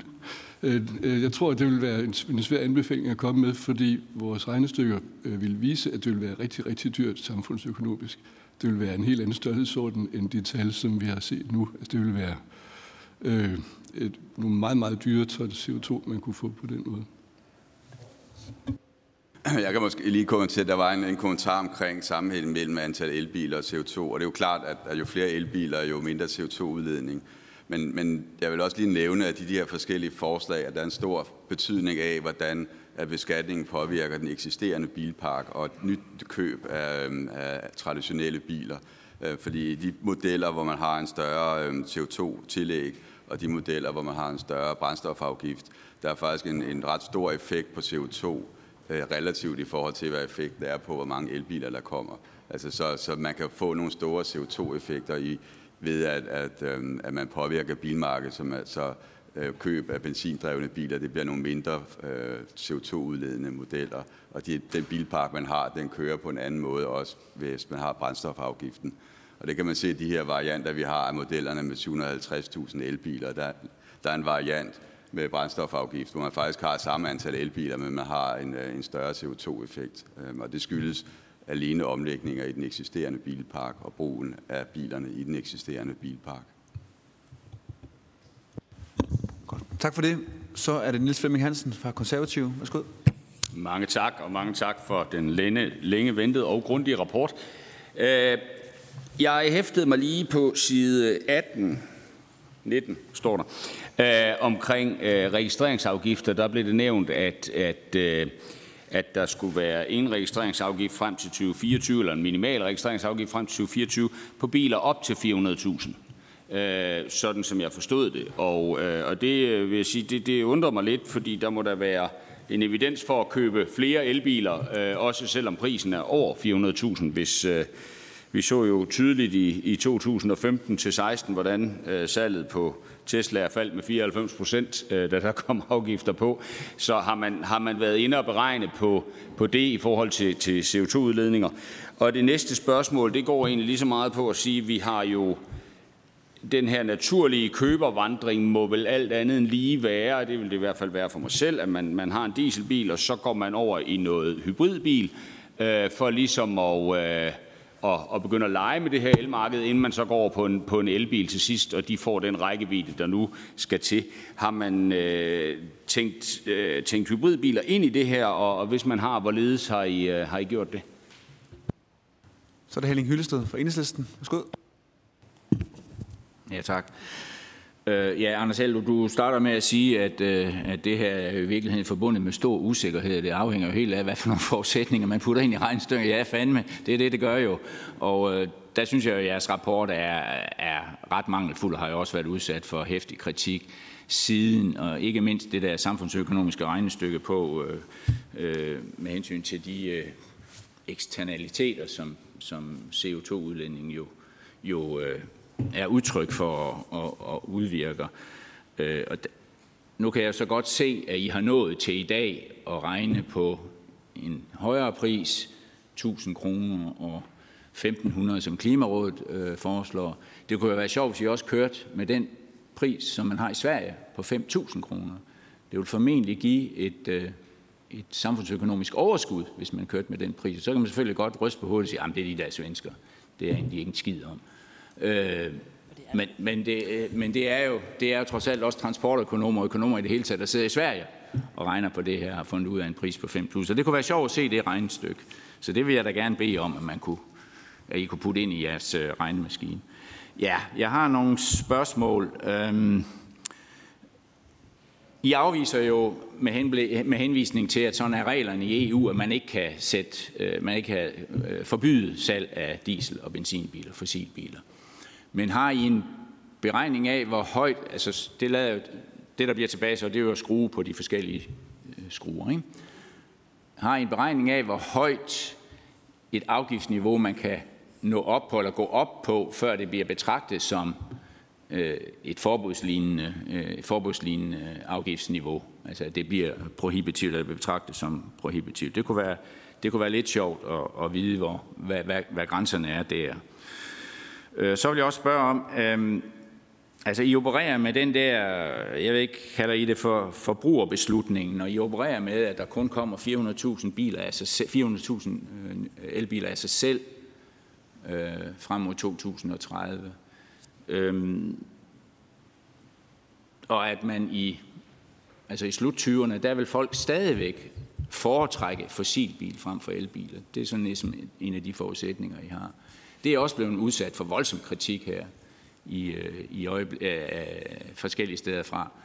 Øhm, og det kunne jo være sjovt, at I også lavede et regnestykke på, hvis det så anderledes ud, hvis der kom flere biler, om jeg så må sige, øh, øh af sig selv, øh, også fordi man må jo trods alt gå ud, altså I bliver, I bliver beskyldt for at være ret konservativ her, ikke?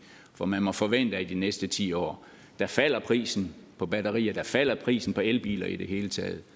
Og, øh, og, øh, og der rulles ladestander ud, det er vi jo sådan set allerede i, i, i gang med. Så det kunne være sjovt, og, og I også prøve at regne på, hvis der kom flere biler af sig selv. Altså i det hele taget synes jeg, jeres rapport er jo præget af, at I ikke, som man ellers normalt ser i sådan nogle analyser, har forskellige scenarier beskrevet. Jeg ved godt, I har fire modeller, men forskellige scenarier med forskellige forudsætninger. Det, det, det synes jeg virkelig, øh, at, at jeg savner her.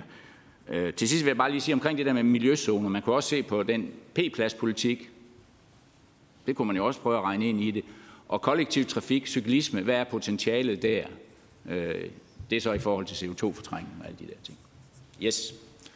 Tak for det. Kommissionen, måske.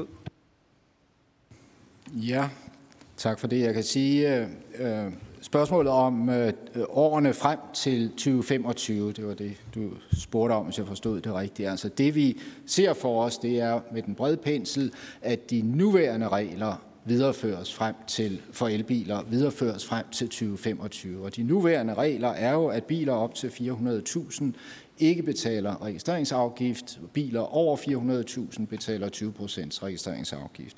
Så det er et moratorium, eller hvad man skal sige, øh, det nuværende moratorium, som vi forestiller os kører videre yderligere fire år. Spørgsmålet om hybridbiler. Vores holdning til det er, at hybridbiler kan være en nyttig øh, trædesten over mod den fulde øh, elektrificering. Når vi er fremme i 2050, og vi skal være helt fossilfri, så skal alt jo være el, men der er et stykke vej derover. Hybridbilerne øh, viser sig at køre cirka halvdelen af tiden på strøm og halvdelen på brændstof, benzin og diesel, og derfor er de ikke lige så gode som elbilerne. De er kun halvt så gode, men de er bedre end de fossile, og vi har lagt ind i afgiftsstrukturen, at, øh, at de øh, er et hjælpemiddel til i den transformation, vi er i gang med. Med hensyn til øh, Hyllested, så øh, spørger du, hvor er grænsen, øh, øh, hvis man laver et, eller hvis man, hvor langt kan man gå uden at krænke EU-reglerne? Øh, for vi, må ikke, vi kan ikke lave et forbud, vi kan heller ikke lave prohibitive afgifter. Men hvor går grænsen? Og det tror jeg, det kan vi i hvert fald ikke svare på. Jeg tror ikke, nogen kan. Øh, det er jo øh, noget, som ikke har været prøvet ved, ved EU-instanserne. Men der er en eller anden grænse derude, hvor man vil sige, nu er det for meget. Øh, vi skønner, vi laver nogle stramninger, som jeg registrerede i starten, nogle stramninger for fossilbilerne, og det skønner vi ligger øh, helt og trygt inden for øh, de regler, EU vil anerkende. Så siger du, det passive skøn, vi har, eller grundforløbsskønnet på de 400.000, vi siger, hvis vi kører videre med det nuværende afgiftssystem, uden at gøre noget som helst, så øh, øh, skønner vi, at vi vil få 400.000 elbiler i 2030. Og så øh, argumenterer du, som, som det også har været fremme nogle steder i pressen, at det er et lavt skøn. Måske, måske ikke. Øh, jeg kan sige, at i forhold det vi har gjort i kommissionen, det er, at vi har kigget meget nøje ned i, i øh, hvad der ligger bag det skøn. Vi har Øh, i kommissionens arbejde fået, en, fået øh, blevet enige om og, og sandsynliggjort en meget betragtelig forhøjelse af basisskønnet. Så det, der har ligget indtil kommissionen startede, det var et massivt meget lavere skøn for, hvad der vil komme af sig selv. Så har vi været inde og genbesøge de forudsætninger, der ligger bag det, og er nået til, at hvis vi ingenting øh, gør ved ændringer af afgiftssystemet, så vil 38 procent af, af bilerne blive elbiler. Det kan vi argumentere for. Det er jo ikke sikkert, det er det rigtige tal, men det er helt frisk og nye vurderinger, og det er massivt højere end det, der er ligget før. Og så kan man sige, jamen hvad nu, hvis det var 600.000? Jamen det var jo fint. Øh, der vil slå et lidt større hul i statskassen, men bortset fra det var det jo fint. Men, men øh, det bedste skøn er altså, at det er 400.000. Og det er klart, at det med P-pladser og så videre, og, og miljøzoner, som vi har været inde på, det er virkemidler, som er vigtige i den her transformation, og som vi øh, vil komme med bud på i vores næste rapport. Jeg ved ikke, om der er nogen fra Mogens? Lige med det her med øh, de samfundsøkonomiske omkostninger. Øh, man kan sige, øh, det her viser sådan set, hvorfor det er, at vi har valgt at præsentere øh, tallene med fokus på skyggeprisen. Fordi så er vi fri for at diskutere, om man lægger den ene eller den anden CO2-pris til grund. Man kan se, hvad de konkrete tiltag koster. Og hvis man så mener, at et, øh, en, altså et CO2 er 5.000 kroner hver per tons, øh, som man regner med i Sverige, så kan man umiddelbart sammenligne det med skyggeprisen, øh, se, at det er et højere tal end de priser, vi når frem til. Hvorfor at, at de her politikere vil give samfundsøkonomisk overskud, hvis man regnede med så høj en pris. Så, så den information er umiddelbart tilgængelig, øh, så, øh, så man kan forbedre det, øh, udlede det, man er interesseret i, af det, der står. Godt, tak for det. Nu skal vi høre, vi har øh, fire spørger tilbage og fire minutter tilbage, så vi kommer nok til at gå en lille bitte smule over tid. Øh, det trækker vi bare fra i kaffepausen, som der kommer herefter. Øh, vi tager de fire spørger samlet nu. Øh, I må meget gerne bare den venlige opfordring om at være skarpe og præcise med kommentarer og spørgsmål. Først er det skatteministeren. Skål. Ja, tusind tak, formand, og, og, og tusind tak, Anders også, og kommissionen for, øh, kan man roligt sige, en, en rapport, som øh, har givet øh, meget debat øh, og også meget arbejde, øh, øh, og kommer til at give meget arbejde for os her på Christiansborg. Øh, jeg, jeg er meget enig med dig i, når du siger, at man skal nok passe på med, øh, ikke mindst på grund af, øh, teknologiudviklingen, og, hænge sig for meget fast i eksakte måltal. Og derfor kunne jeg godt tænke mig at høre jeres vurdering af, hvad er det, der rent faktisk ligger efter 30? Altså for en ting er Energistyrelsens fremskrivning øh, frem til 30, men hvad kommer der efter 30? Øh, og hvordan er det øh, med det hast, øh, teknologiudviklingen udvikler sig? Hvad er det rent faktisk, vi ser ind i der? Fordi man må jo sige, at, øh, at det er jo rigtigt nok, som du antyder, og det er jo også det, vi er valgt til. Vi er jo valgt til at prioritere.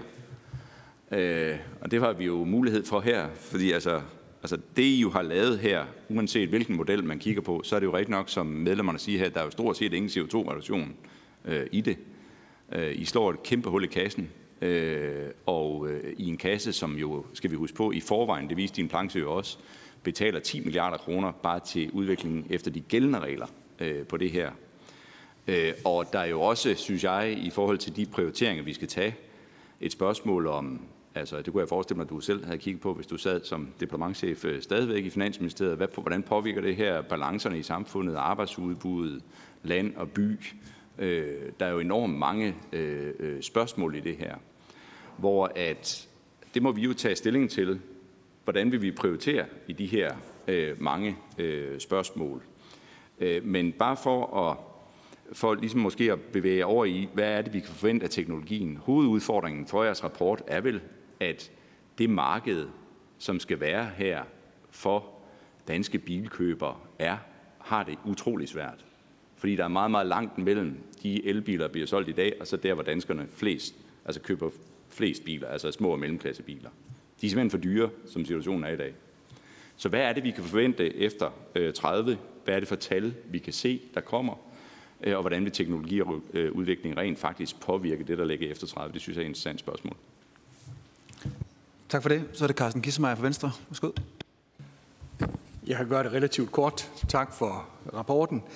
Fordelingsaspektet, det interesserer mig noget. Jeg er valgt i, i Midt- og Vestjylland, og øh, når jeg kigger på det her, så tænker jeg, det kørselsmønster, vi har i Midt- og Vestjylland, det erhvervsliv, vi har i Midt- og Vestjylland, øh, og industriproduktion, fødevareproduktion osv., der kan jeg forestille mig, at vores forbrug af, havde jeg nær sagt, af gamle fossile biler, er relativt massivt aktuelt, og at det at erstatte den bilpark med elbiler med nuværende teknologi kan være noget vanskeligt. Er det noget, I har kigget på?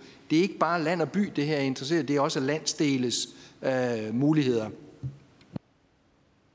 Tak. Så er det Mona Jul for Konservativ. Skål. Tak for det. Jeg vil også kvittere for et øh, flot stykke arbejde.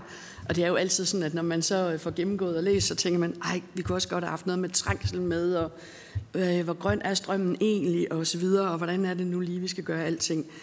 Og jeg er helt enig i, øh, i, øh, i det, øh, der blev sagt fra formandens side her med hurtigt, bredt og langsigtet. Det håber jeg virkelig også, at det er den indstilling, vi går til at arbejde på nu her. Øh, der er ikke nogen tvivl om, at øh, hele finansieringen bliver jo rigtig svær i, i det her. Det er jo det, vi kommer til at slås om. Og øh, når man kigger på den nuværende bilbeskatning, så øh, vil vi jo påstå, at det er meget billigt faktisk at fjerne den høje sats i registreringsafgiften, som det er nu. Har I undersøgt, hvor dyrt det vil være at fjerne det høje skala knæk, hvis man kan sige det sådan, i de modeller, I foreslår? Det er det ene spørgsmål. Det andet, det er, at jeg, jeg mødt lidt med, at den tekniske afgift, den ikke kan bruges til at få flere elbiler. Men jeg læser mig til, at I henviser til, at en teknisk afgift ikke kan fastholde indkomstfordelingen i bilbeskatningen. Har I undersøgt, hvor meget en teknisk afgift egentlig vil rykke ved Gini-koefficienten? Øhm, det sidste. Der er nogle organisationer, der tidligere har foreslået, foreslået at flytte beskatning af biler fra registreringsafgift til løbende beskatning. Gør I også egentlig i virkeligheden delvis også det med jeres nye afgifter, og har I overvejet at gøre det mere rent, så man sløjfer registreringsafgiften og i stedet indfører en løbende beskatning af bilerne? For det er jo nogle af de ting, vi kommer til at drøfte rigtig meget. Tak for det. Tak for det. Og den sidste spørger, det er Maj Villersen, som gerne skulle være med ude i den, det virtuelle rum. Skål. Hej, kan I høre mig? Det kan du tro. Det er godt. Hvad hedder det? Jeg kunne godt tænke mig også at, øh, at spørge ind til eller kommentere på de samfundsøkonomiske beregninger. De er jo rigtig, rigtig væsentlige. Ikke bare fordi det er de tal, der florerer rundt i debatten derude, men jo også fordi det er dem, I i kommissionen øh, bruger, når I, øh, I anbefaler, at det skal være et scenarie, vi politisk skal vælge frem for et andet, fordi I siger, at det simpelthen bliver for dyrt øhm, at vælge øh, en model, hvor man får en million grønne biler på gaden. Så derfor synes jeg, det er rigtig væsentligt at diskutere de forudsætninger, I har lagt til grund. Og I har jo ikke indregnet belastningen af CO2 i, de, i det regnestykke øh, først og fremmest. Det kan jeg så se, I, øh, I har gjort nu, og tak for det. Øhm, med det kan man jo se, at hvis man lægger Klimarådets tal til grund, øhm, for jeres beregninger, så vil man få en samfundsøkonomisk øh, omkostning, som er 40 procent lavere. Altså man går fra 5,7 milliarder til, jeg tror det var 3,5 milliarder. Det er jo vidderligt noget. Så derfor vil jeg spørge jer til, hvorfor har I ikke valgt at tage CO2 med ind i regnestykket, og er det jer selv, der har truffet den beslutning? Øhm, hvordan kan det være? Fordi det plejer øh, mig bekendt altid at være noget, man tager ind, når man laver øh, beregninger på øh, forskellige trafiktiltag. Så vil jeg også gerne spørge om noget andet i forhold til de samfundsøkonomiske øh, Øh, beregninger, fordi det har også været fremme i debatten, det har jeg ikke kunne læse i rapporten, men det har været fremme i debatten i en artikel i Politiken, at de jo også regner med en nytteværdi af det at have en bil 3 og 4 i familien. Hvor stor en effekt har det på de samfundsøkonomiske beregninger? Og så vil jeg gerne spørge lidt til det, som, som Henning Hyllested også var inde på tidligere, som der har været diskuteret, nemlig jeres forudsætninger om, at der af sig selv vil komme 400.000 grønne biler. Og det er der jo mange, der mener er relativt konservativt, blandt andet Dansk Energi og også Klimarådet, så vidt jeg forstår. Og det baserer I jo på, på øhm, forvridninger i, i forbrugerbeslutningen, nemlig at det ikke er så populært eller øh, attraktivt for borgere at købe en, øh, en elbil frem for en fossilbil. Og jeg skal bare høre, hvor meget det påvirker jeres samfundsøkonomiske beregninger, for er det ikke korrekt forstået, at skruer man bare lidt på de knapper og siger, at fremskrivningerne i stedet bliver, at der kommer ja, 500.000 eller 600.000 nye biler af sig selv, så at sige, så vil de samfundsøkonomiske beregninger være langt lavere. Og til sidst så lige et spørgsmål, der relaterer sig til jeres svar til øh, Tommy Ahlers, som jo spurgte til det med forbuddet. Øh, hvis vi nu politisk øh, kommer til at lykkes med at, at få presset EU til at lave et forbud mod nysalg, eller at medlemmer, øh, medlemslande må lave et forbud mod nysalg, så siger I, at det vil være dyrt samfundsøkonomisk. Men hvorfor egentlig det, hvis vi nu øh, fremrykker øh, elbilerne øh, på det danske marked? Hvorfor bliver det så dyrt samfundsøkonomisk at lave et sådan forbud? Tak. Tak for det. Så får kommissionen lige mulighed for at lave en kort, skarp og præcis øh, besvarelse af de fire spørgsmål. Skål. Tak, vi skal prøve. Til skatteministeren, øh, hvordan ser verden ud efter 2030? Det er jo et svært spørgsmål. Øh, men vi regner jo med, at teknologien udvikler sig, så elbilerne øh, successivt bliver konkurrencedygtige med de fossile biler. I dag er de dyrere, og det bliver udjævnet hen over tidslinjen. Lige præcis hvor hurtigt det sker, det er svært at sige. Det kan være, at Thijs kan udbygge. Øh, der, hvor vi har problemet, det har vi ikke været så meget inde på, det er, at for de dyre biler i dag, der er elbilerne øh, rimelig konkurrencedygtige. For de små biler, som er mere end halvdelen af bilsalget, der er elbilerne ikke konkurrencedygtige. Selv uden registreringsafgift på de små fossile biler, så er de, øh, øh for de små øh, elbiler, så er de dyrere end de små fossile biler. Så vi har et problem med at gøre elbilerne populære og konkurrencedygtige i de lave prissegmenter. Det er grunden til, at vi har taget det, vil jeg sige, dramatiske skridt og foreslå, at man giver folk penge for at købe en bil, som jo er noget, man lige skal vende sig til den tanke. Men det er for at få et incitament, så folk i de lave øh, med de små biler også bliver tilskyndet til at købe elbil. Og forhåbentlig hen ad vejen, når vi gør det midlertidigt i frem til 2030, så er det fordi, vi vurderer, at i 2030 så er teknologien udviklet, sådan at de små biler er konkurrencedygtige. De små elbiler er konkurrencedygtige uden det tilskud. Jeg håber, det er et svar. Så er der Kismar, der siger, hvad med Jylland? Og øh, kortet viser jo også, at, at der er en vis skævhed i anvendelsen af, af elbilerne. Jyderne har jo også her en fordel, når det kommer til elbiler. Nemlig, at langt, langt de fleste mennesker bor i eget hus. Og et af de store problemer, øh, når vi nu kommer til næste del af vores rapport, det er jo, hvordan øh, gør vi det attraktivt for folk i etagebyggeri at øh, købe elbil med de opladningsbesværligheder, der er knyttet til det. Der har folk, der bor i eget hus, en åbenlys fordel, og det er jo mere udbredt i Jylland end i hovedstaden, for nu at tage det. Mona Jul, om vi har overvejet at fjerne øh, den høje afgiftssats på de fossile biler, forstod jeg. Nej, det har vi ikke. Tværtom har vi jo gjort den mere progressiv. Øh, så vi har hævet satsen på 150, i nogle af modellerne på 150 procent til 170 procent, og vi har lavet et nyt knæk på skalaen. Og øh, øh, så det, det har vi ikke overvejet, det er fordi vi, vi øh, øh, i de øh, lag der, der øh, mener vi godt, man kan bære det, og det er hensyn til at opgaven med også at det fordelingspolitiske skulle indgå i vores overvejelser. Teknisk afgift eller værdiafgift. Vi har været vidt omkring det. Vi er faldet ned på, vi er vel opmærksom på, at, at der er andre, der peger på en teknisk afgift. Vi anbefaler en værdiafgift. Hvorfor gør vi det? Dels af hensyn til fordelingsprofilen, men også fordi vi har faktisk haft dårlige erfaringer med de tekniske afgifter, vi har haft so far. Vi har haft en teknisk afgift, som siger i en, en del år, helt til 10 år, 15 år tilbage, som siger, at hvis en bil kører mere end 20 km på en liter, så får den et fradrag i registreringsafgiften. Hvis den kører mindre end 20 km, så får den et tillæg. Smukt tænkt, det virker bare ikke, fordi øh, øh, der, øh, Folketinget er jo af gode grunde, kan man kun ændre afgifter via lovgivning.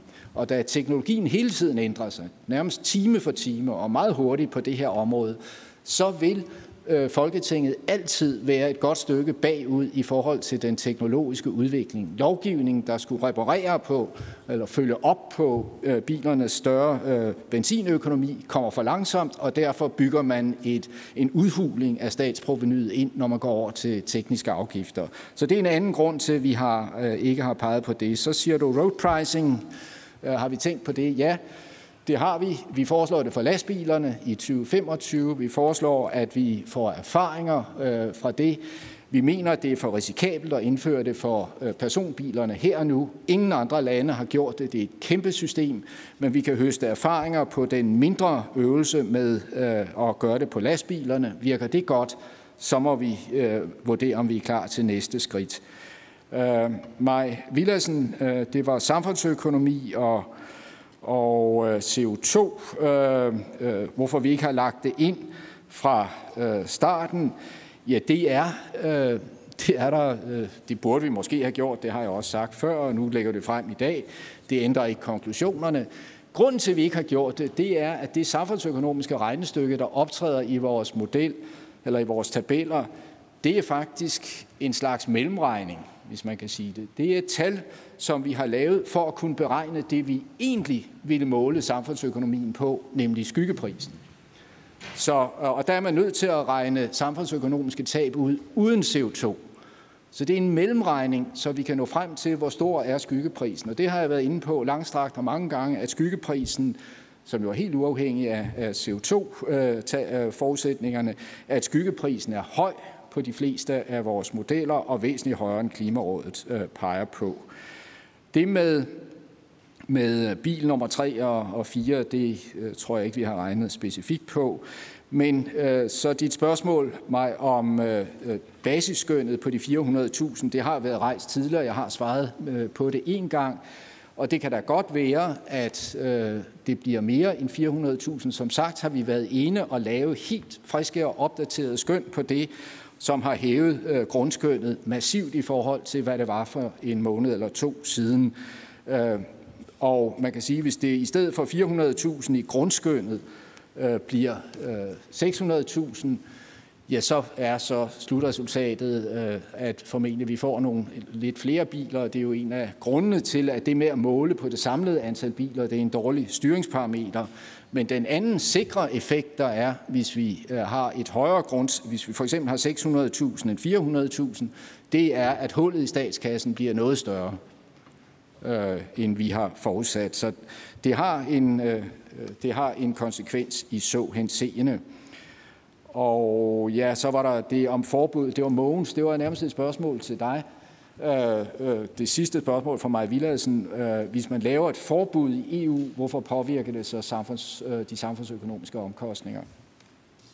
Det, det, jeg talte om, det er, at hvis vi prøvede at lave et forbud i Danmark, så kunne vi godt regne på samfundsøkonomien øh, i det, og det ville være rigtig, rigtig dyrt. Det ville være så dyrt, at det ville være rigtig svært at regne på. Men det ville være svært at finde ud af, hvordan man overhovedet skulle gøre det. Godt. Otto og Thijs.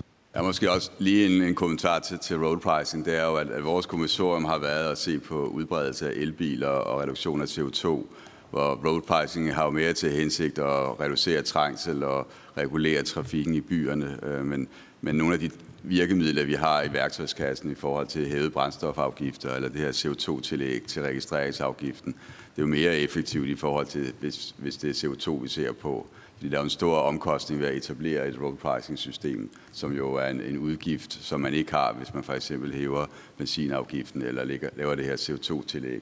Det er noget, man bare kan gøre, kan man sige, uden at man har en, en systemmæssig ekstra omkostning ved at gøre det.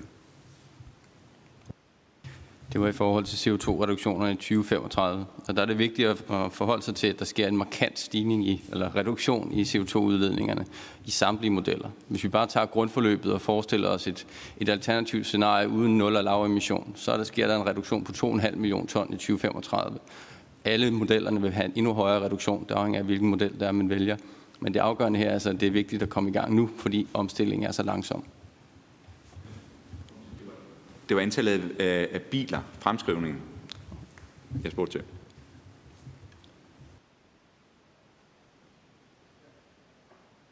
Øhm, antallet af fossilbiler også frem. Elbiler frem. Ja, jeg er ikke sikker på, at jeg kan svare på. Du skal nok spørge dine egne embedsmænd. De er sikkert klogere end jeg er. Godt.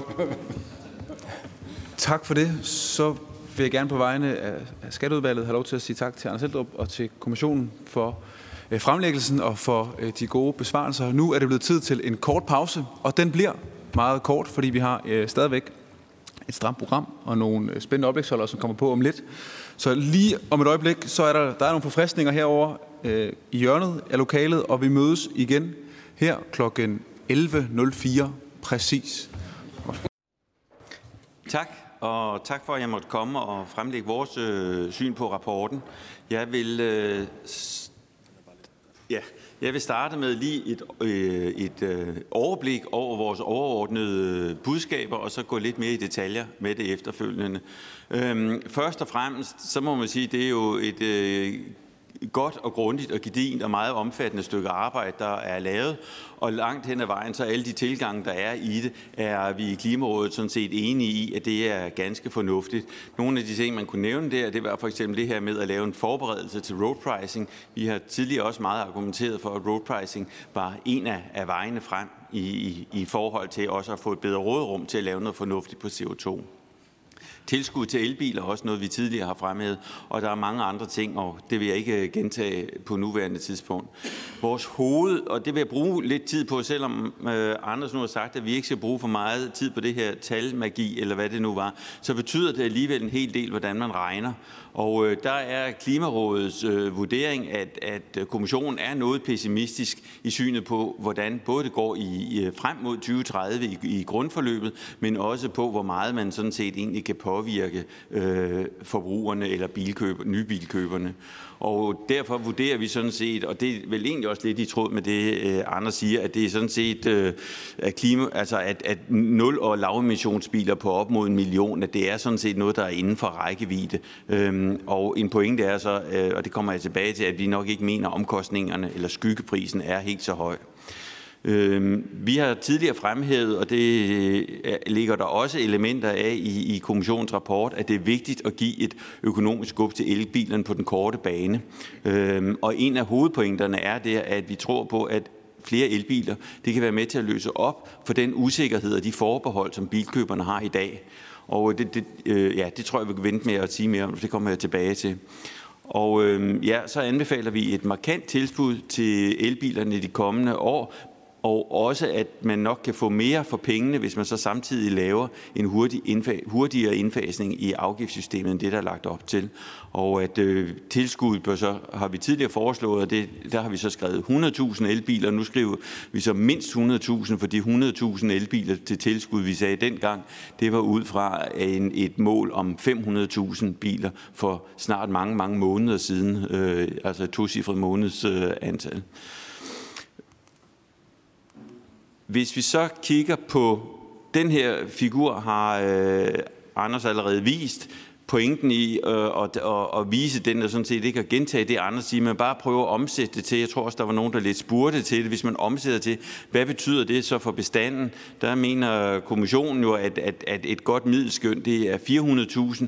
Klimarådet øh, vurderer sådan set, at øh, det er nok et lavt middelskøn, og vurderer, at det nok kommer til at ligge højere og et eller andet sted i det interval mellem 400.000 og, og så toppen er ikke urealistisk.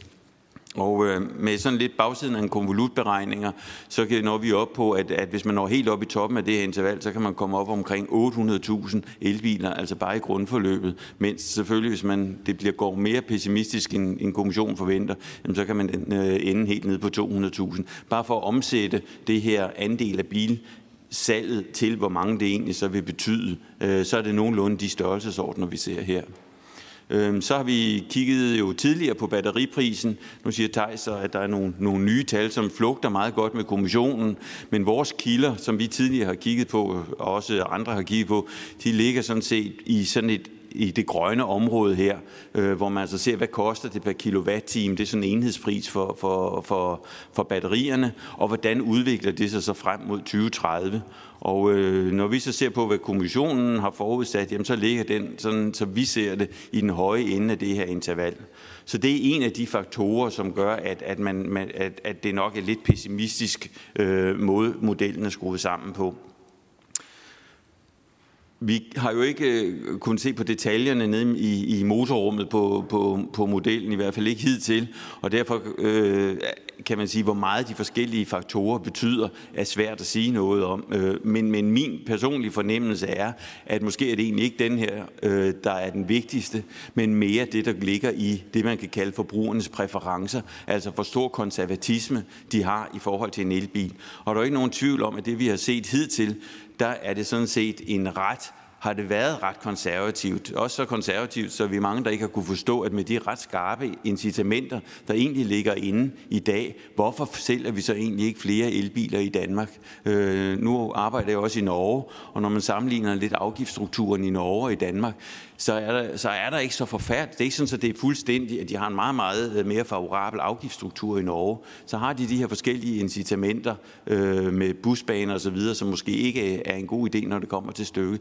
Men, men vores vurdering er sådan set, at der også ligger meget i den usikkerhed, som bilkøberne har i dag, og at man sådan set også har mulighed for at påvirke den, og at den vil blive påvirket i takt med, at der kommer flere elbiler på markedet.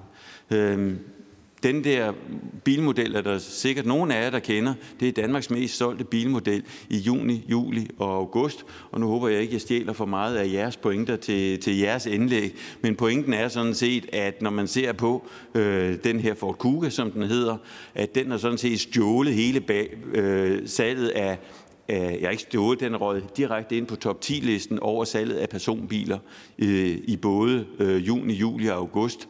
Og øh, hvis man så ser på, at hvad det egentlig er, der gør det, så 98 procent af de Ford Kuga, der er solgt, det er sådan set plug-in hybridbiler. Og pointen i det her er selvfølgelig ikke, fordi jeg er specielt interesseret i en Ford Kuga eller det aktuelle bilsalg, men det er bare for at sige, at når de rigtige elbiler eller plug-in hybridbiler er der, så er det altså også sådan, at så er der nogen, der ret hurtigt får øjnene op for det. Og hvis de effekter, de kan sprede sig til naboerne, og man har hørt om en onkel osv., så, så er der faktisk muligheder for at påvirke også folks holdninger og skepsis over for elbilerne. Og det her det er jo et eksempel. Man kunne også have valgt et eksempel, som er lidt mere, hvad skal man sige, øh, perifert, altså op i luksusenden af, af bilmarkedet. Der har den Porsche Taycan, den har også stjålet stort set hele bilmarkedet deroppe. Det betyder ikke så meget, hverken for CO2 eller for det samlede bilmarked, men bare for at sige, at når de rigtige bilmodeller er der, så tror vi altså, så vurderer vi, at så er der faktisk en større lydhørighed øh, hos øh, forbrugerne i at købe de rigtige modeller. Men det kræver selvfølgelig, som, som kommissionen også har været inde på, det med de langsigtede stabile rammevilkår. Folk skal vide, hvad de har at rette sig efter, så de kommer uden om nogle af de usikkerheder. Og så er der selvfølgelig en af usikkerhederne, den er så den her artikel, som er fra, jeg tror, den 4. september øh, på FDM's hjemmesider, som øh, jo fortæller, at man har måttet trække de her Ford Kuga tilbage, øh, fordi der er noget med en fejl i batteriet, øh, og det siger jo også noget om, hvor situationen er i dag. Men, men der er vel ikke nogen af os, der tror, at alle de usikkerheder, der er med nye, umodne teknologier, som bliver mere og mere modne, men dem vil der formentlig ikke være mange tilbage af i 2030. Så diskussionen går jo sådan set om, hvor hurtigt den her barriereeffekt i forhold til at købe de nye teknologier, den egentlig forsvinder. Og barriereeffekterne, hvis vi ser på, hvad der er i 2020 i dag, og så hvad der kommer til at ske. Vi har en høj anskaffelsespris, den kommer til at blive formindsket. Øh, rækkevidden opfatter mange i dag som lav. Rækkevidden vil blive forbedret på, til at dække langt de fleste turlængder, som, som, som almindelige borgere har, øh, både i dagligdagen og når de skal køre langt. Der er en begrænset ladeinfrastruktur. Ladeinfrastrukturen udbygges betydeligt i de kommende år, øh, når, når efterspørgselen er der. Øhm, og så måske en af de allervæsentligste i forhold til folks betænkeligheder. Der er meget få elektriske øh, bilmodeller i dag, og øh, der kommer rigtig, rigtig mange nye bilmodeller i de kommende år. Jeg synes, jeg i hovedet kan huske tal for, at i 2022 forventer Transport and Environment, en, en, øh, en organisation, der kigger blandt andet på de her ting, at der vil være over 100 øh, øh, elbilmodeller i 2022, og der i 2025 vil være op mod 170 elbilmodeller. Og de store bilfabrikker, de siger, jamen når vi kommer på den anden side af midten af dette år 10, jamen så vil der være, om ikke en en til en, men så vil det være sådan, at man inden for et hver modelsegment vil man sådan set have mulighed for at købe en elbil. Så, så, så barrieren omkring, om der er en elbil, der passer til ens behov, den vil helt sikkert også blive meget mindre. Og så er der så hele usikkerheden om, om, om teknologien, som også betyder øh, noget, og det er det, vi har kaldt naboeffekten. Og en af de væsentligste pointer i vores, øh, det vi, variationer, vi foreslår i forhold til, til tilgangen, det er, at vi kan sådan set påvirke det her ved at give bilmarkedet et skub til at starte med. Altså, jo før vi får flere elbiler på markedet, jo hurtigere kan vi så ændre nogle af de, noget af den skepsis, der er i forhold til, til nybilerne. Øhm, nu skal jeg skynde mig. Det her er en vigtig slide, som ligesom skal prøve at argumentere. Vil I købe en elbil i 2030? Øhm, og her med et eksempel på en mellemklassebil i grundforløbet i, i 2030, og så se på, hvad ligger der så inde i den model, som kommissionen har brugt. Der ligger der, at elbilen vil have en rækkevidde på 460 km. Der ligger, at købsprisen vil være, det er lidt usikkerhed om de konkrete tal på det her, men af størrelsesorden 50.000 kroner billigere. Man vil spare øh, noget, der er knap 1000 kroner om måneden, og øh, så vil der også være en væsentlig forbedring af ladeinfrastrukturen. Jeg tænker bare, hvis jeg kigger på det her, så synes jeg sådan set, og ved ved det store modeludbud og så videre, der vil være i 2030, så for mig at se, så er det sådan set en relativt god deal. Modellen siger, at der så vil der være, i det her segment vil der være 47 procent af bilkøberne, der vil vælge en elbil, og resten, eller en, en nul eller en lavemissionsbil, og resten vil vælge en fossilbil. Og det er jo så det, vi diskuterer egentlig, om, om, om, det, om det er rigtigt.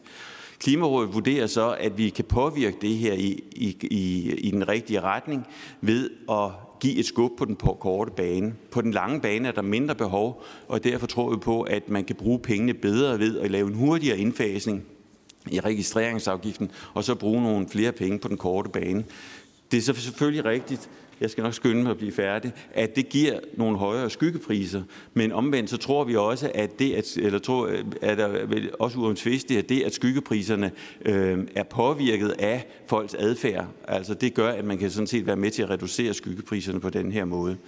Vi har foreslået sådan en aftrapningsmodel, hvor vi aftrapper øh, bilerne i takt med bilsalget. Det giver en større øh, effekt eller en større forudsigelighed for konsekvenserne for statskassen, og det tilskynder også bilkøberne til at komme først i forhold til en, en elbil. Og så lige til allersidst, så er det altså vigtigt, at man også ser det her i en store sammenhæng. Og den her med de 1.500 kroner, det er vores forslag til en afgift, som kan give de rigtige incitamenter. Det er bare vigtigt at holde fast i, at når vi har set på tværs af det her, så er vi meget bekymrede for, hvad vi overhovedet kan nå i, i, øh, i 2030 omkring 70 modelsmåling. Der ligger et udviklingsspor, hvor, for, hvor, hvor det er meget usikkert, hvad der egentlig er, der kommer til at kunne realiseres af alle de ting, der ligger i udviklingssporet.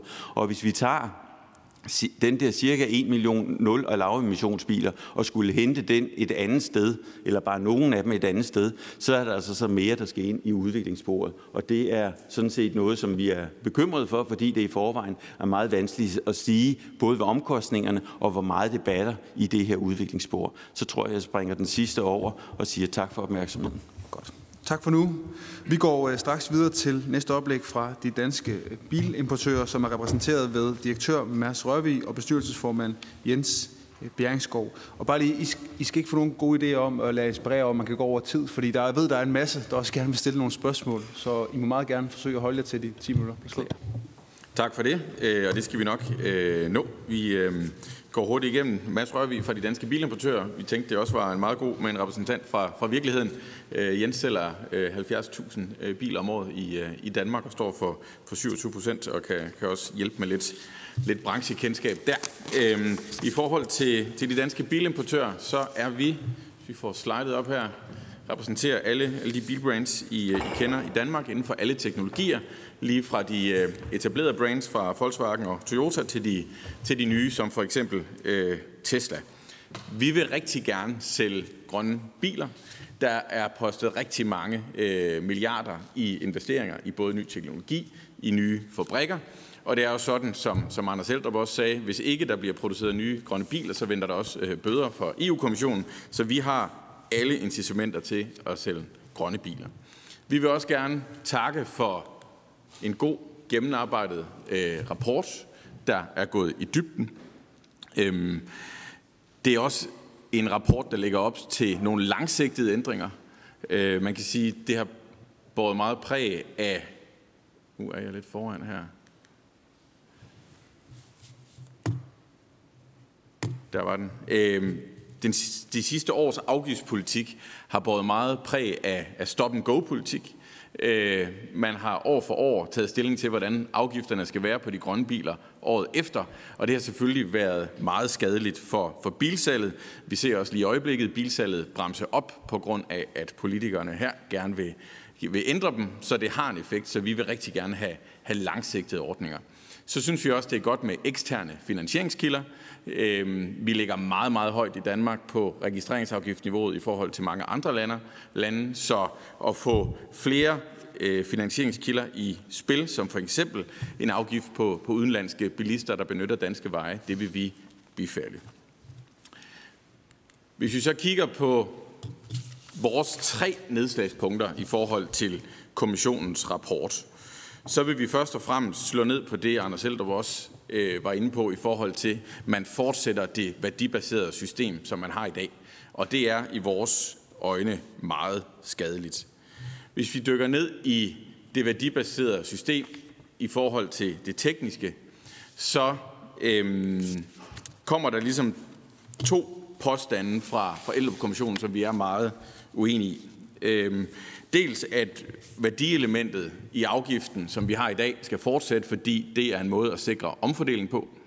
Det mener vi kan sikres på anden vis. Det ligger også som bilag i jeres øh, materiale, vi har, vi har uddelt, hvor at elementer som for eksempel vægt eller et element som, øh, som energieffektivitet kan være en glimrende proxy for, øh, for værdi. Derudover så øh, siger Anders Seldrup også, og det, det sagde vi også her, øh, at, at man skal passe på, at statsprovenyet ikke øh, udhules, fordi der vil ske uforudsete teknologispring, som man måske har set hidtil. Altså, vi kender jo øh, bilfabrikkernes modeller øh, flere år ude i fremtiden. Så hvis man fra politisk side besluttede, at en gang om året, for eksempel i november forud for finansårsforhandlingen, justerede øh, satserne, så man ramte de samme provenyer, jamen så vil man være uden om det her problem, præcis ligesom man, man gør i Norge. Så hvis man indførte en, en disciplin om hvert år at tage stilling til, til afgiftssatserne og justere dem måske en lille smule, så man bevarede provenyet, jamen så var man ud over det problem. Og ved at beholde værdielementet frem for teknik, risikerer man faktisk det modsatte. Man risikerer at udhule statens proveny for den måde, bilerne kommer til at fungere på i fremtiden. Det er, at man køber en bil, og så tilkøber man ydelser efterfølgende. Vi ser det allerede nu, hvor at man kan købe måske et par hestekræfter, man kan købe varme i sæderne over en app løbende. Og det er jo klart, det bliver der ikke betalt registreringsafgift af, fordi det betaler man, når man køber bilen. Så ved at beholde en værdibaseret afgift, risikerer man faktisk at udhule provenyet i den måde, vi ser øh, bilteknologien udvikle sig fra. Og så vil Jens øh, sætte et par ord på, også ude i, i virkeligheden, hvilke negative effekter de her tekniske afgifter har. Ja, det vil jeg prøve at sætte et, øh, et par ord på. Øh, det er jo helt klart, at øh, ny teknologi er dyrere end gammel teknologi, og det er selvfølgelig også derfor, at man starter i de højeste segmenter, både med Tesla og fra vores side af en Audi e-tron. Så rent faktisk et værdibaseret afgiftssystem modarbejder rent faktisk udbredelsen af, af grøn teknologi efter vores opfattelse. En anden øh, sideeffekt i det, som jeg synes, at vi aldrig nogensinde har fået præciseret også, det er, at en lang række af de sikkerhedssystemer, som i dag stilles til rådighed af bilfabrikkerne, faktisk går i noget omfang udenom det danske, også fordi at de bliver øh, meget hårdt beskattet. Og det vil man selvfølgelig ikke gøre, hvis man vælger langt flere tekniske øh, parametre i, i løsningen. Det er også øh, meget svært og, og byråkratisk at lave genberegninger. Vi laver eksempelvis mere end 1000 genberegninger om måneden. Det er et administrativt øh, moras for os alle sammen, og meget, meget svært at navigere i. Det her afgiftssystem har vi haft siden 1925, og det er den ene lap efter den anden med en lang række af lovgivninger. Og vi prøver at gøre alt, hvad vi kan for at være fuldstændig compliant i det her. Vi spørger de fire store og får faktisk fire forskellige svar det er meget, meget svært at navigere i. Hvorimod et teknisk afgiftssystem, hvor man ud for bilens ståbsetest rent faktisk vil kunne beregne den afgift, vi skulle have, vil være fantastisk, synes vi. Et andet øh, meget væsentligt element i det her, som jeg tror, man faktisk glemmer lidt i den her diskussion, det er også, at øh, rent faktisk, at leasingselskaberne i dag beregner eller får en anden registreringsafgift end herre fru Jensen. Det synes vi ikke er fair. Det vi også kan se, det er, at rent faktisk nogen de kommer udenom det, at der er i de sidste år, så vidt vi har fået oplyst, ca. 800 nye etablerede leasingselskaber, enmandsleasingselskaber, som bliver oprettet med et formål, det er at betale afgiften løbende. Det er ikke gældende for herre for Jensen. Og jeg synes netop, når vi går ind i et teknologiskifte, så efterlader vi faktisk de cirka 100.000 danskere, som køber en bil med fuld afgift på, bundet til den afgift, fordi de betaler hele afgiften up front, og har ikke muligheden for på samme måde at øh, komme ud af det igen. Hvor et leasingselskab rent faktisk betaler afgiften løbende og vil derved kunne øh, tage afgiften af eller stoppe øh, leasingkontrakten og derved eksportere bilen. Det kan herre og fru Jensen ikke. Så det er faktisk dem, der kommer til at betale regningen for den her omstilling. Så jeg synes, det er et meget væsentligt øh, punkt, vi også skal tænke på. Så, øh, og det er også, at vi kan gøre den, øh, den løbende, i stedet for at, at lade den være øh, teknisk øh, og, og, eller værdibaseret. Det er selvfølgelig også et element, Mads. Yes, to pointer til at slutte af på her. Det giver sig selv, at den struktur på afgiften, vi har i dag, hvor vi betaler meget upfront, og mindre løbende, giver selvfølgelig en, øh, en barriere for at få udskiftet bilparken. Og med de politiske ambitioner, der er, der så vi jo gerne, at man ideelt set byttede om på det, så at der var en højere grad og gerne kun løbende afgifter ved at købe en, øh, en bil. En sidste pointe, inden vi slutter, det er jo, at vores afgiftssystem, som Jens også var inde på, har nogle negative effekter. Blandt andet, at der sidste år blev importeret 22.000 øh, biler fra primært Tyskland til, øh, til Danmark. Det er, er brugte biler, der alene bliver importeret, fordi at vi har nogle skæve, en skæv afgiftsstruktur i Danmark. De biler, der bliver importeret, det er jo ofte dem med en lidt større motor, end, øh, end dem, man, øh, man køber typisk i, øh, i Danmark. Øhm, så løbende afgifter og tekniske afgifter vil også sætte en prop i hullet på import af, af tyske øh, luksusbiler til gavn for både klima og miljø, men altså også for danske arbejdspladser og dansk øh, momsproveny. Det skulle være vores korte indledende bemærkninger. Tak for det. Tak for det. Som sidste oplægsholder... Oh, undskyld. Jeg har faktisk et sidste slide. Ja, du har også et halvt minut tilbage. Et minut tilbage, som I kan se i forhold til øh, import af, af de tyske øh, biler, og det har vi også i vores, øh, vores slide her, det er, øh, vi ser jo også øh, annoncer øh, florere øh, fra forskellige øh, leasingvirksomheder, øh, også dem øh, tæt på den tyske øh, grænse, der direkte reklamerer på, at man kan omgå øh, dansk afgift ved at, at importere øh, brugte tyske biler. Og i vores bog, der blinker alle alarmklokker øh, for, at der er altså noget, der skal rettes op på her, så vi, øh, vi beholder øh, afgiftsprovenyet herhjemme. Og det var det. Tak for det. Som sidste oplægsholder, der har vi Thomas Søby, som er cheføkonom i Dansk Metal. Ordet er dit, Thomas. Værsgo.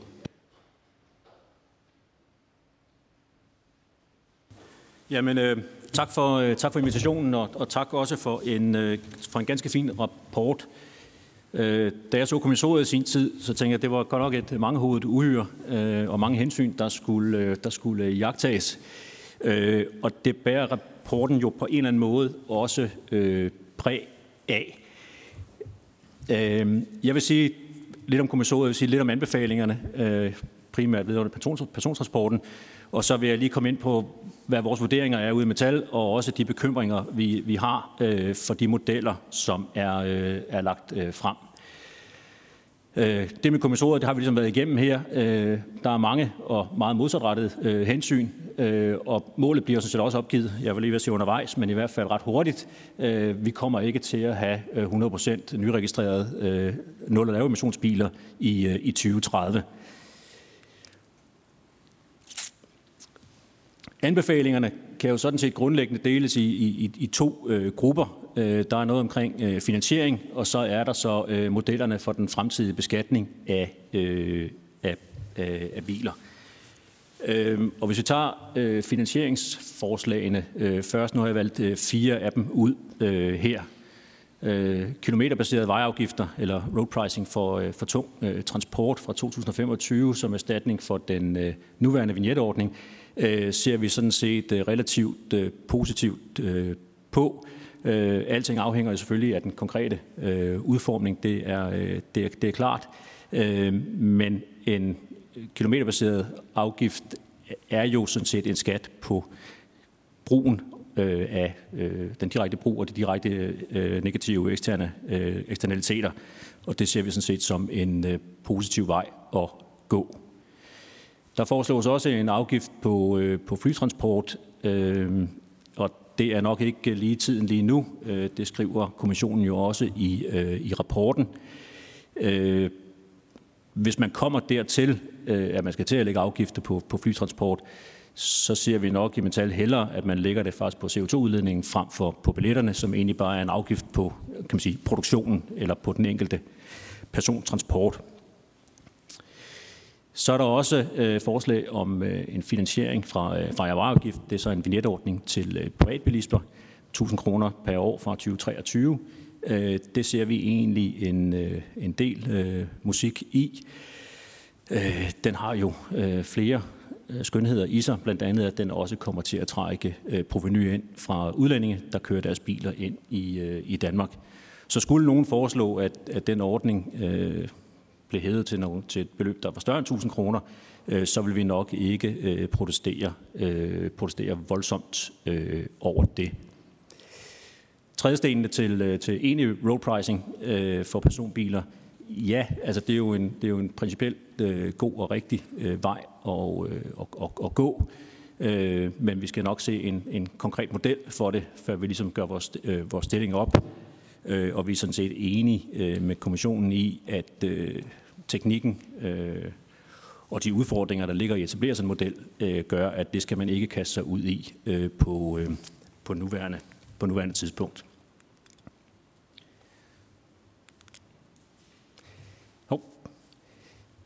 Så er, der, så er der modellerne, dem kender I jo sådan set øh, godt. Så når jeg har taget den her øh, slide med alligevel, så er det egentlig for at, for at sige, at øh, diskussionen omkring antallet af biler, og det synes jeg også øh, Eldrup var, var, var inde på i sin præsentation, øh, den bliver sådan set relativt øh, rele, irrelevant. Øh, for os er det bestemt ikke afgørende, om der kører X, Y eller Z øh, 0 og lave emissionsbiler, når vi kommer frem i 2030.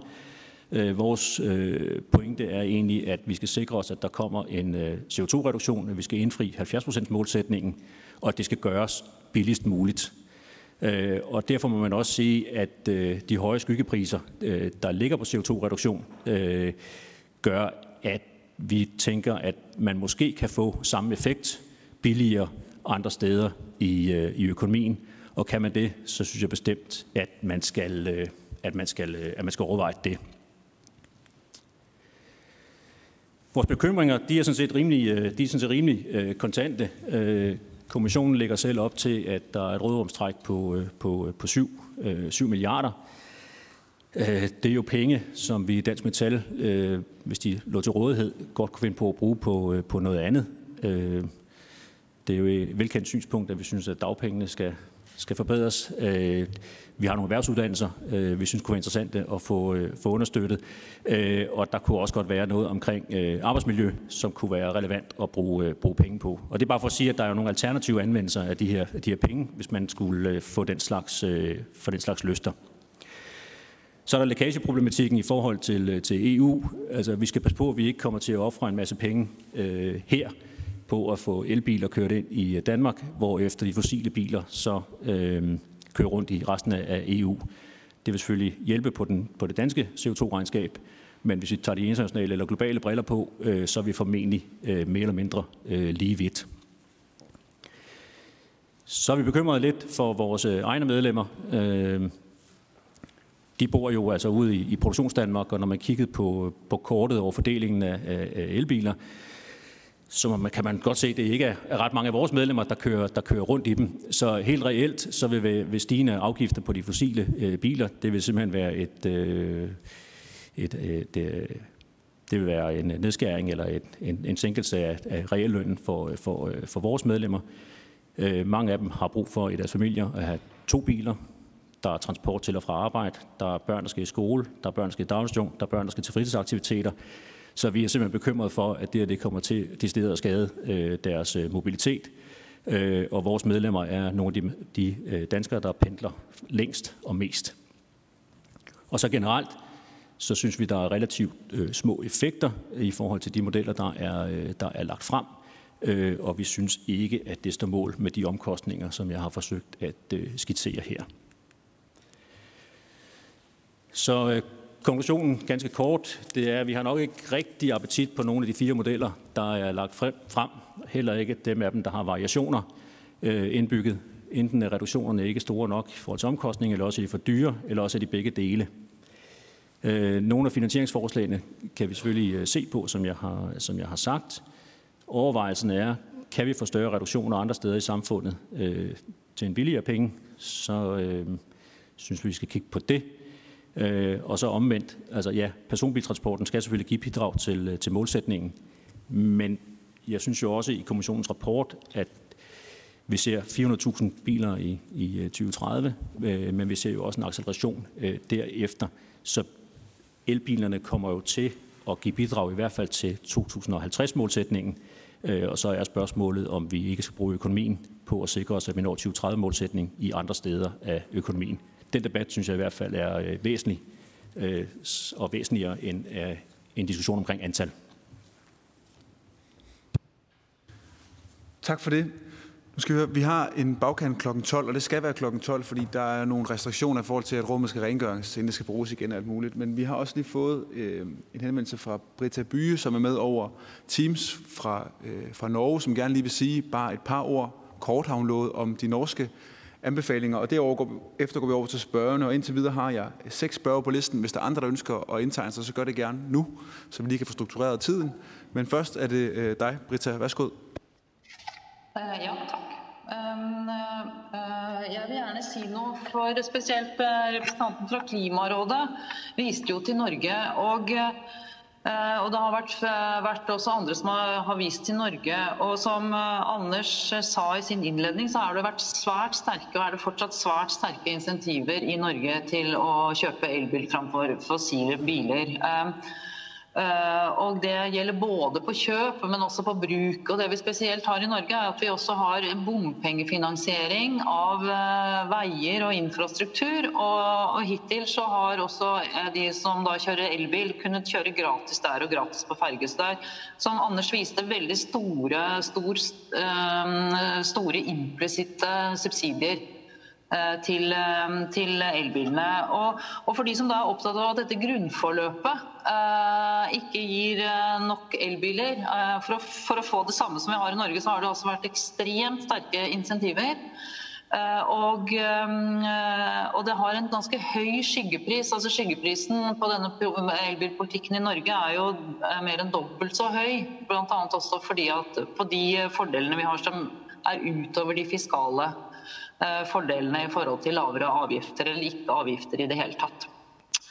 Så det som er, eh, og det har vært et ønske om å, fase ut disse elbilfordelene, både de fiskale og de som eh, på en måte er knytta til gratis parkering og gratis i bomringen og sånt nå. Og det er Eh, som sagt så er det veldig vanskelig å komme seg ut av den, eh, av den politikken som man har lagt seg på. Eh, så det å lage å ha en forutsigbarhet og lage gode exit-strategier er jo veldig viktig her. Eh, den, eh, når man skal utforme en politikk med Eh, med noen, noen eh, tidsbegrensede fordeler. og Det gir man jo i dette forslaget fra kommisjonen, men som sagt så er jo forslaget fra kommisjonen på, en måte på et helt annet nivå enn det vi har hatt i Norge av fordeler.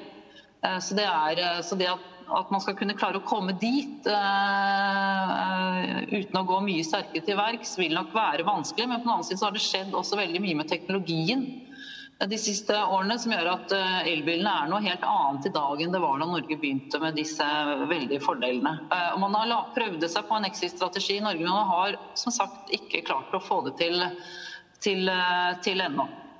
Eh, så det har iallfall vært på en måte mitt råd hele veien her, at det er veldig viktig å, å lage seg gode exit-strategier og være forutsigbar på det, det systemet man foreslår.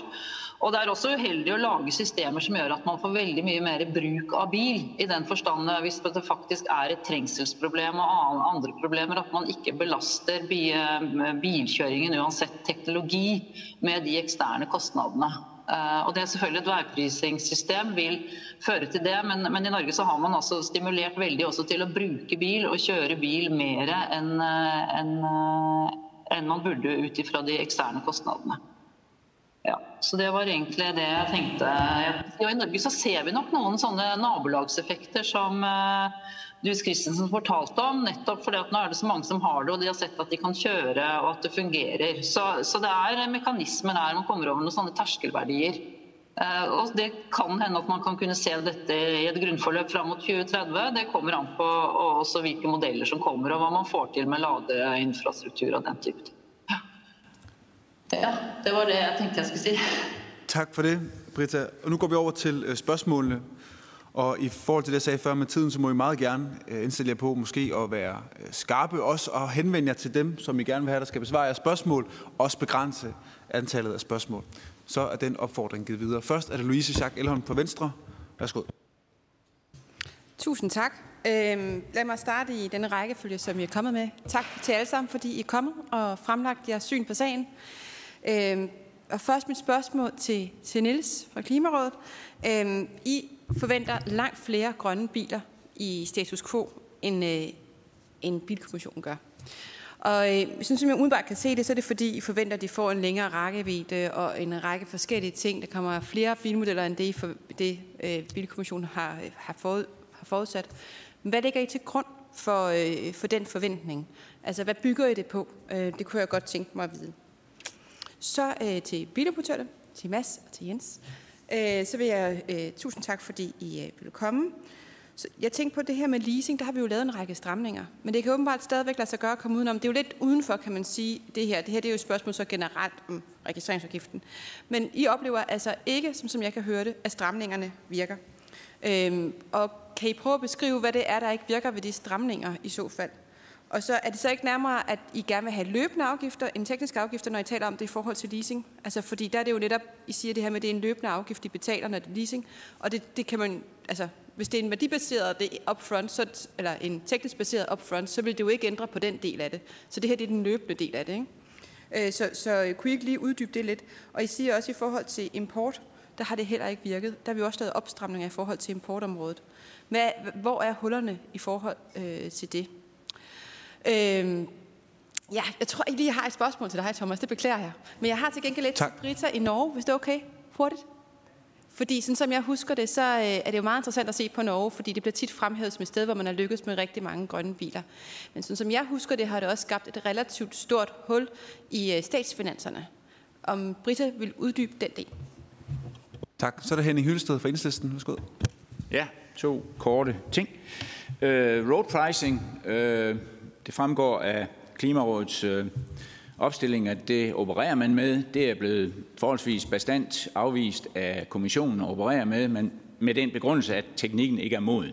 Og det vil jeg bare høre, om det svarer til Klimarådets øh, opfattelse af tingene, fordi vi sidder i hvert fald i enhedslisten med kontakter til ingeniører, der sidder i nogle af de firmaer, der arbejder med det, og de siger, at det har for længst øh, Øh, at teknologien er til stede. Aarhus, øh, hvad hedder det, Aalborg Universitet er klar med et storskalaforsøg med 10.000 øh, brugere og, og så videre, så videre. Så jeg, jeg forstår det ikke helt. Trængselskommissionen kom med et lignende forslag i 2013, og udviklingen har jo ikke stået stille siden, der blev det afvist på samme måde. Det vil jeg gerne høre en kommentar til. Så er det Dansk Metal, Thomas Søby, som jo også er inde på det med, at road pricing ikke er, er parat. Det er så, kan man høre, uenig i. Øh, men jeg bliver helt i tvivl, om Dansk Metal øh, tilslutter sig målsætningen i det her samfund om 70% reduktion af CO2 i, i 2030. Men du mener i hvert fald, at, øh, om, og du spørger direkte, altså, om man ikke kan få større reduktioner øh, andre steder i samfundet til en billigere penge, og det er muligt, det er den her skyggepris, øh, der går igen. Men altså, hvis ikke personbiltransporten og øh, transportsektoren i det hele taget leverer, om jeg så må sige, i forhold til den målsætning, så ender vi jo med, at vi sidder i nogle forhandlinger om landbruget, som egentlig så står med, at det skal vi stort set nedlægge. I hvert fald hele den animalske produktion skal vi så stort set nedlægge. Det er jo ikke realistisk. Og så begynder vi jo i virkeligheden at stille tvivl ved målsætningen om øh, de 70 procent. Så hvis man ikke finder tingene her i tilstrækkelig grad, så er det for eksempel landbruget, eller nogle af de virksomheder, Thomas Søby, som dine medlemmer arbejder på, som så skal levere øh, langt mere, end de måske var forudsat til. Tak for det. Så tager vi lige Thomas Danielsen fra Venstre med. Værsgo. Tak for det. Jeg har ikke noget politisk indlæg, men jeg har bare et spørgsmål til Bus Christensen. Altså vores øh, CO2-udfordring i det her, øh, er det ikke i høj grad, altså når man ser på kommissionens arbejde, er det ikke i høj grad vores ensidige fokus på små og mellemstore biler, som jo ikke har end den helt store CO2-udledning, øh, og derfor en lille klimagevinst. Altså modsat, hvis vores fokus det måske mere præcis var på biler i Danmark, der kørte mellem 10 og 15 km på literen. Altså at man målrettede vores indsatser for at reducere vores CO2-udledning. Øh, I forhold til ren CO2-gevinsten, så fjerner vi fokus på den der million eller halv million grønne biler. Tak. Tak. Så går vi over til besvarelsen, og øh, I må selvfølgelig også meget gerne følge opfordringen herfra. Vi starter øh, hos øh, Mads. Værsgo. Jamen, jeg vil godt prøve at, at svare lidt øh, praktisk på det spørgsmål, som du, øh, som du stillede. En lang række af de udfordringer, der ligger i, i leasingmarkedet, kan faktisk henføre tilbage til, at det er et værdibaseret afgiftssystem, som vi har. Fordi at hver eneste gang, vi har et værdielement i det, jamen, så er det nogen, som kan udfordre det. Også i forhold til øh, den risikovillighed, man har, når man genberegner øh, Øh, afgiften, øh, som jeg synes er et meget væsentligt øh, element i det. Når vi også ser på, at det vi klart foretrækker, det er, at vi har et, øh, et teknisk afgiftssystem, fordi vi er i den opfattelse, at øh, den samme bil, der skal to forbrugere rent faktisk betale nøjagtigt den samme afgift. Det synes vi er fair. At det er ikke sådan, at et leasingselskab skal have en afgift, der måske er 50.000 lavere end det, som her fru Jensen køber den til. Og når vi så også kigger på, at øh, at man bliver bundet til den, når et grunden til, at vi gerne vil have det løbende. Også at her fru Jensen har mulighed for at betale den løbende, er jo rent faktisk fordi, at hvis man betaler det hele upfront, så er det sværere at deltage i et teknologiskifte. Man kan rent faktisk stå med en bil, som måske ikke passer bilen eller familiens behov, fordi det skifter sig over tid. Men der er man så bundet til den, fordi man, den er blevet teknologisk forældig, og man kan ikke komme af med den igen, fordi restværdien på bilen rent faktisk er faldet ganske betydeligt. Så det er også et, en årsag til, at vi synes, at det, at det skal være teknisk, og det skal være løbende håber, det besvarer dit uh, spørgsmål. Ta- tak for det. Thomas Søby, Dansk Metal. Jamen, jeg, jeg kan gøre det kort, Henning. Øhm, det er jo altid dig med lidt polemik. Men altså, du kan være ret sikker på, at vi, vi går sådan set varmt ind for 70 procents øh, målsætningen. Øh, det har vi sagt og skrevet øh, mange forskellige steder, og det gør vi sådan set øh, stadigvæk. Det vi bare også siger, det er jo, at øh, vi skal gøre det så billigt og fornuftigt som overhovedet øh, muligt. Og når jeg ser de skyggepriser, der bliver lagt frem, her, og jeg har altså taget øh, udgangspunkt i, at kommissionen har regnet rigtigt, og det, der står i rapporten, er korrekt, øh, så ser det dyrt ud, også i forhold til, hvad vi har hørt fra Klimakommissionen og andre. Så det, vi stilfærdigt siger her, det er, muligvis, så skal man så prøve at kigge andre steder i, øh, i samfundet, om man kan få billigere reduktioner øh, der. Og så har vi en selvstændig øh, bekymring, og det, den står jeg sgu ved, at øh, vi har medlemmer, der, der bor rundt omkring i Danmark, hvor der er behov for to biler for at få hverdagen til at hænge sammen. Og det står nok ikke skrevet i sol, stjerner og måne, at, at øh, de bare går ud og køber to elbiler øh, her mellem halv 12 og middag. Øh, og det vil sige, de afgifter, der så bliver lagt på de fossildrevne her, det bliver et indhug i deres realløn. Helt reelt. Og Niels fra Klimarådet, værsgo. Tak. Øhm, til Louise Schack først, det her med forventningerne, altså det med rækkevidden, det, var, det er simpelthen øh, kommissionens egen model, hvad de forventer i, i, i 2030.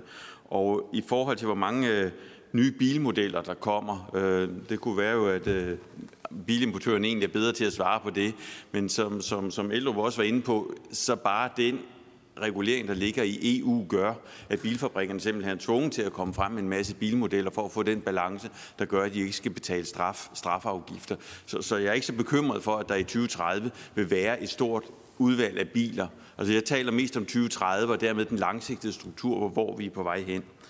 Øhm, så spørger Hyllested om road pricing. Øhm, det korte svar er, at jeg, jeg tror ikke, det er klar, eller vi tror ikke, det er klar. Øhm, de enkelte teknologier er klar, men i høj grad drejer et road pricing system sig jo om at sammensætte et mega stort IT-projekt. Og jeg tror, at politisk så vurderer man, at sporene skræmmer for den slags øh, projekter. Er det Danmark, der skal gå forrest i det? Er ligesom det, der er spørgsmålet. Og det er i sidste instans selvfølgelig en politisk risikovurdering, om man vil gå forrest og dermed høste gevinsterne først. Hvis man er lidt snusfornuftig, så kan man sige, at hvis udviklingsomkostningerne er nogenlunde de samme, og uanset om det er Danmark eller Tyskland, der gør det, så gevinsterne i form af reduceret trængsel osv. er altså 15 gange større i Tyskland. Og det vil sige, at der er gode argumenter for, at et lille land som Danmark måske ikke er dem, der skal være først til det. Så ved jeg godt, Singapore dem, der er allerlængst fremme, men de har altså også nogle særlige udfordringer der. Øhm så var der et spørgsmål om store og, og små. Og jeg går ud fra, at det du tænker på, det er at sige, jamen, vi, at vores argument har lidt været, at vi får flest elbiler for pengene, men det er ikke det samme som, at vi får mest CO2 for pengene på kort sigt. Øh, og, og det kan godt være, det er rigtigt. Øh, det skal man så regne på. Der er mange af de mindre biler øh, også, så derfor det at få dem med på omstillingsprocessen, omstillingstransformationen, det er vigtigt. Og der tror jeg, det er vigtigt at holde fast i, at uanset hvad vi taler om, så taler vi altså om, at der skal en samlet transformation til. Og vi kommer nok ikke udenom, at det er elbiler. Nogle taler om brintbiler eller andre ting, men så skal I altså tale om samfundsøkonomiske omkostninger, hvis vi skal gøre det nu. Så, så den transformation, vi skal have gang i, den skal sådan set inden for, for alle bilsegmenterne, fordi vi skal ende op i en situation, hvor relativt snart, øh, måske ikke helt i 2030, men relativt snart derefter, skal hele nybilsalget altså bestå af nuludslipsbiler, hvis vi skal være i mål i forhold til CO2-neutralitet i 2050. Tak. Så øh, får Britta lige muligheden for at svare over Teams. Værsgo. Av, av avgifter dreier seg om 12,5 milliarder kroner, eh, og det er ca. 20% av reduksjon i, i de eh, skatteinntektene fra bilavgiftene. Eh, det er jo ingen merverdiavgift på, på elbiler. Og eh, i Norge så har man en teknisk basert eh, registreringsavgift eh, som har et CO2-fradrag som da i praksis innebærer at det ikke blir noen registreringsavgift på elbilene. Og I tillegg så er det da beregnet vel av Transportøkonomisk institutt cirka at det er også 11 milliarder kroner i bortfall av bom, bominntekter i 2019.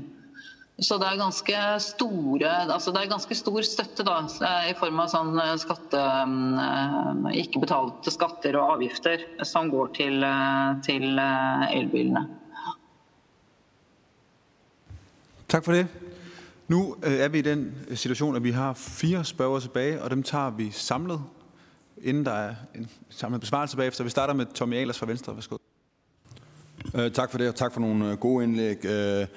Til Jens og Mads, øh, danske bilimportører. Øh, det I foreslår omkring øh, løbende afgifter, har I nogle vurdering af, om det også så vil gøre, at folk i højere grad får blik for, at en, en elbil også er billigere i drift? For det er jo det, det der udfordring også. Vi har en kæmpe fordel på din drift. Jeg har haft en elbil i fem år. Den har været på værksted en gang. Undskyld til danske mekanikere. Men det er jo, den er jo bare billigere i, i drift. Men det har folk måske ikke helt blik for ved købet. Vil de få det i højere grad, hvis man ændrede det på det?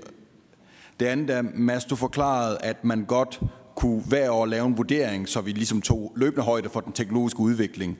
Gælder det kun, hvis vi havde en løbende afgift, eller kunne man også det, ud fra jeres vurdering, hvis vi stadigvæk havde en upfront afgift, eller hvordan skulle sådan et system så sættes op for ikke at løbende ligesom skabe det problem, I står med lidt nu, at vi sætter bilsalget i, øh, i stå? Og så til, øh, til Niels øh, fra Klimarådet. Dejligt positivt, hvordan I vurderer udviklingen. Øh, men det betyder vel også, at vi så kan lave en politisk vurdering af at sige, at det går meget bedre, og derfor godt kan sige mindre tilskud og fuld afgift på elbiler, og så enten få den samme effekt som noget af det, der ligger i nogle af scenarierne, eller så sige, at vi godt vil investere lige så meget øh, i, øh, i tilskud og, og afgiftsfritagelse, og så få en endnu større øh, effekt. Så bare en vurdering af det. Og så et spørgsmål til jer, fordi vi skal følge op på det, som, som kommissionen siger med det der talmagi. Jeg kan godt følge logikken i det, øh, Anders. Så vil det jo være at sige, at vi går ind i det her og siger, så meget tilskud vil vi give til en elbil. Når I så laver vurdering af de politiske tiltag, vi laver, vil den, den positive holdning til, hvad udviklingen vil være, vil den så også skinne igennem der, at I laver en vurdering, som måske er mere positiv, end ministeriet gør, i forhold til udviklingen øh, i markedet, hvis vi gør mindre end det, som, øh, som måske står i, i, i rapporten nu? Tak for det. Så er det Kim Valentin fra Venstre. Ja, tak, og tak for spændende oplæg til øh, danske bilimportører. Øh, altså, som jeg ser det, så hvis man skal have nogen til at tage stilling til købe bil, så skal man nedbringe øh, Øh, den finansielle belastning øh, og, og det, eller den finansielle risiko, øh, og, og så gør folk det også øh, gerne. Og det har I jo forstand på, fordi I vil gerne sælge nogle biler, og derfor synes jeg også, at det er et meget spændende oplæg med de her løbende afgifter, som helt bestemt bør tages ind i, øh, i, i, i billedet af det. Men jeg vil så også samtidig sige, at det er jo svært uh, med elbiler at få alvor for greb om, hvor hurtigt man skal afskrive en elbil. Øh, og det er jo også et problem for jer, Øh, hvis vi ser på leasingpriser, for eksempel på elbiler. Altså, der, der må jo også ske noget der, går jeg ud fra, så i jeres øh, boldgade. Og så har jeg et spørgsmål til antal bilmærker og modeller. Er I enige i det, der står i rapporten? Er I enige i den afskrivningsmodel, der er i grundforløbet?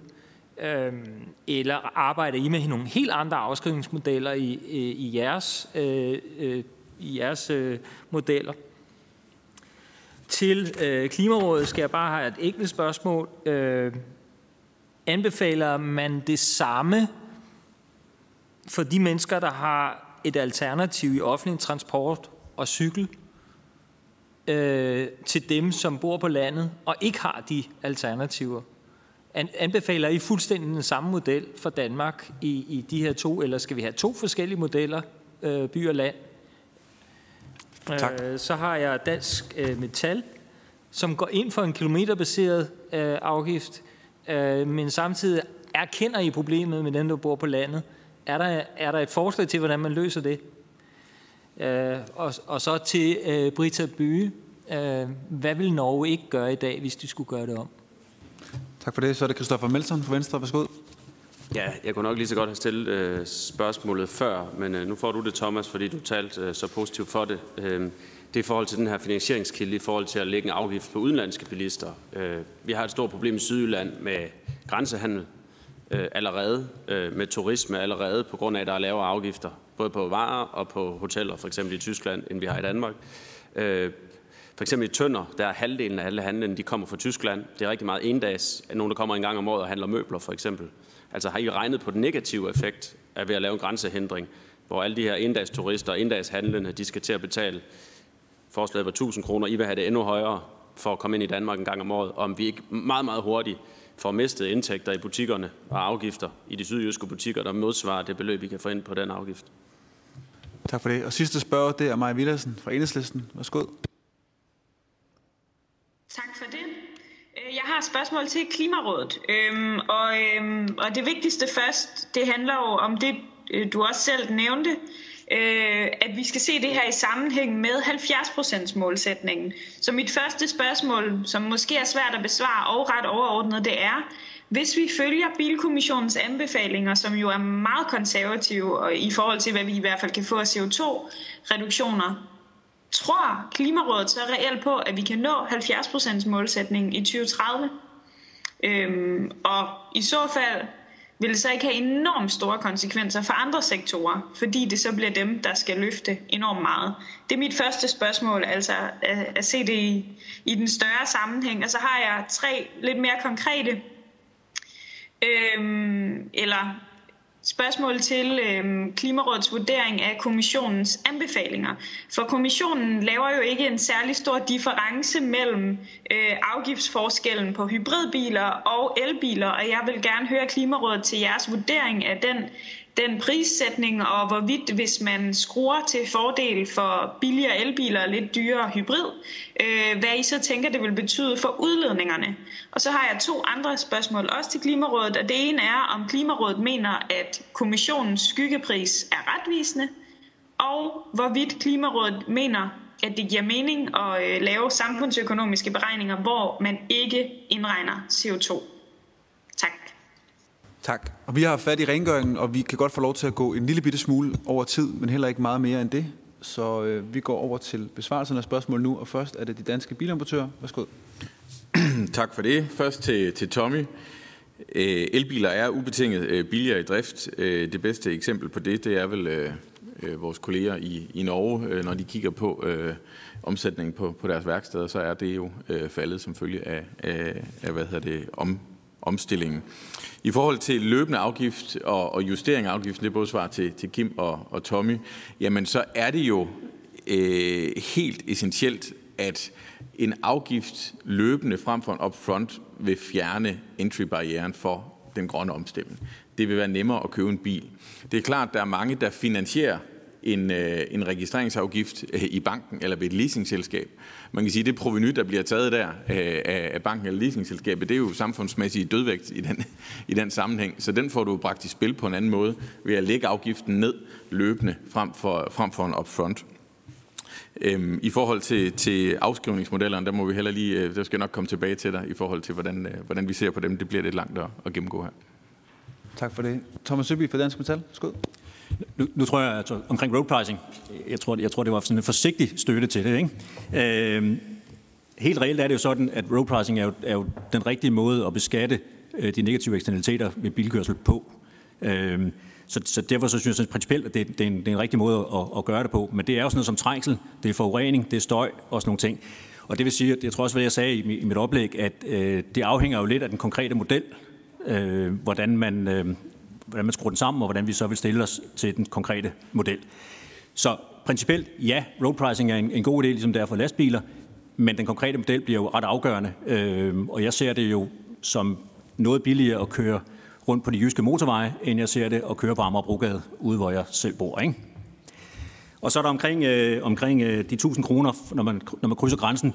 Det tror jeg egentlig ikke er, øh, er, er tanken. Øh, jeg tror, det er 1000 kroner for et, for et år. Øh, og så må man jo få lavet nogle ordninger, der ligesom sikrer, at øh, hvis man kun kører ind en enkelt dag, at så er det nok øh, tilsvarende øh, relativt billigere. Tak for det. Niels Hus fra Klimarådet, værsgo. Ja, Tommy Ahlers først. Ja, optimistiske. Ja, og det er jo rigtigt, at, at hvis man er mere optimistisk, så behøver man at skrue mindre på, på afgiftsskruen. Det er også derfor en af grundene til, at vi, vi stiller det spørgsmålstegn ved skyggeprisen. Men, men der synes jeg, det er rigtigt, at det, som, som Eldrup har sagt både i avisen og her, at, at vi skal jo over til at sige, hvad betyder det så for de, den måde, vi skal skrue afgifterne sammen på?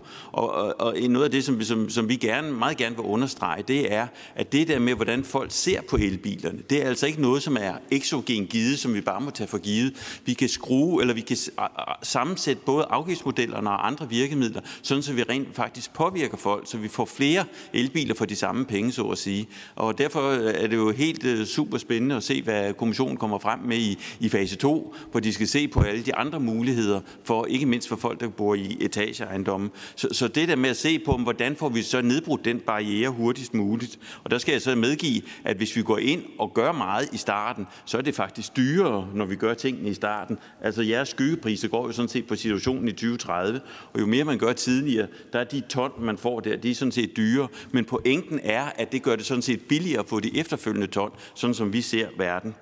Øhm, og det samme det her med at afskrive bilerne, hvor hurtigt, det er sådan set ind i det samme. Hvis vi kan få skabt sikkerhed, så kan vi også give folk en større sikkerhed for, hvor store afskrivningerne bliver, og dermed bliver de også mere villige til at købe nogle elbiler. Og det med kollektiv transport er der ligesom lidt svaret på. Et road pricing system vil være med til at gøre, at man begrænser bilkørselen mere de steder, hvor der er god kollektiv transport, fordi det er der, hvor trængslen også er størst.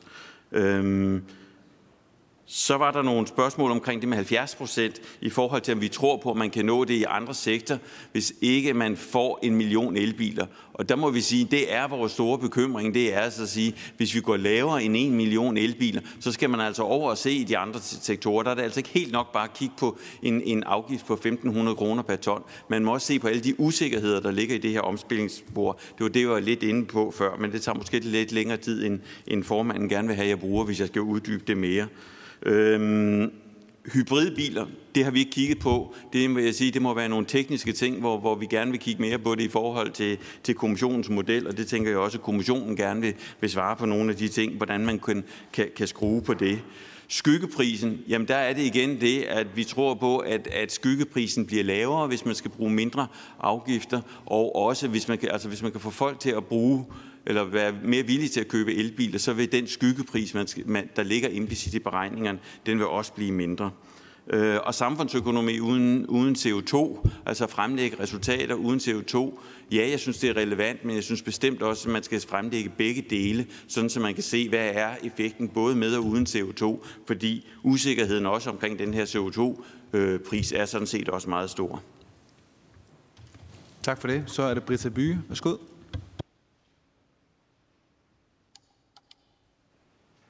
Eh, ja, Spørsmålet var uh, hva vi ville gjort annerledes i Norge. Det er ikke sikkert alle i Norge er enig med meg i dette, men i hvert fall min vurdering det er at man burde uh, ha løpende tilskudd og ikke avgiftsfritak som primært går til de rike. Det er iallfall en uh, en konsekvens av den norske ordningen som er uheldig. Og så har det vært veldig mange fordeler ved bruk som også er uheldig samfunnsøkonomisk. Og det siste som jeg vil gjenta, det er egentlig å lage seg exit-strategier. Altså være forutsigbar og holde seg til, eh, til eh, de rammene man da har sagt. Eh, man hadde rammer i Norge om at man skulle ta bort fritak når det passerte 50 000 elbiler. Det, det var ingenting som skjedde. Uh, annet enn at det skjer noe nå med, med bompenger eventuelt. Så, så, så det blir jo en utfordring etter hvert hvis man får 75% elbiler som man har antatt i klimaberegninger i 2030, så går jo det veldig utover statskassen hvis man ikke får gjort noe med, med avgiftene. Tak for det, Britta. Tak for det. Vi er nu nået til øh, vejs ende. Jeg synes, at vi har fået rigtig mange øh, nyttige øh, oplysninger og budskaber med i dag, som vi kan tage med i det, i det videre arbejde. Jeg vil gerne øh, rette en stor tak til kommissionen og til øh, Klimarådet og til Dansk Metal og til de danske øh, bilimportører for at øh, I tog tid til at belyse nogle af de forskellige øh, vinkler og de mange spørgsmål, Øh, som skal overvejes for os i de videre øh, forhandlinger. Også tak til øh, alle medlemmerne, som har bidraget med mange gode spørgsmål. Og til alle andre, tusind tak for i dag. Tak.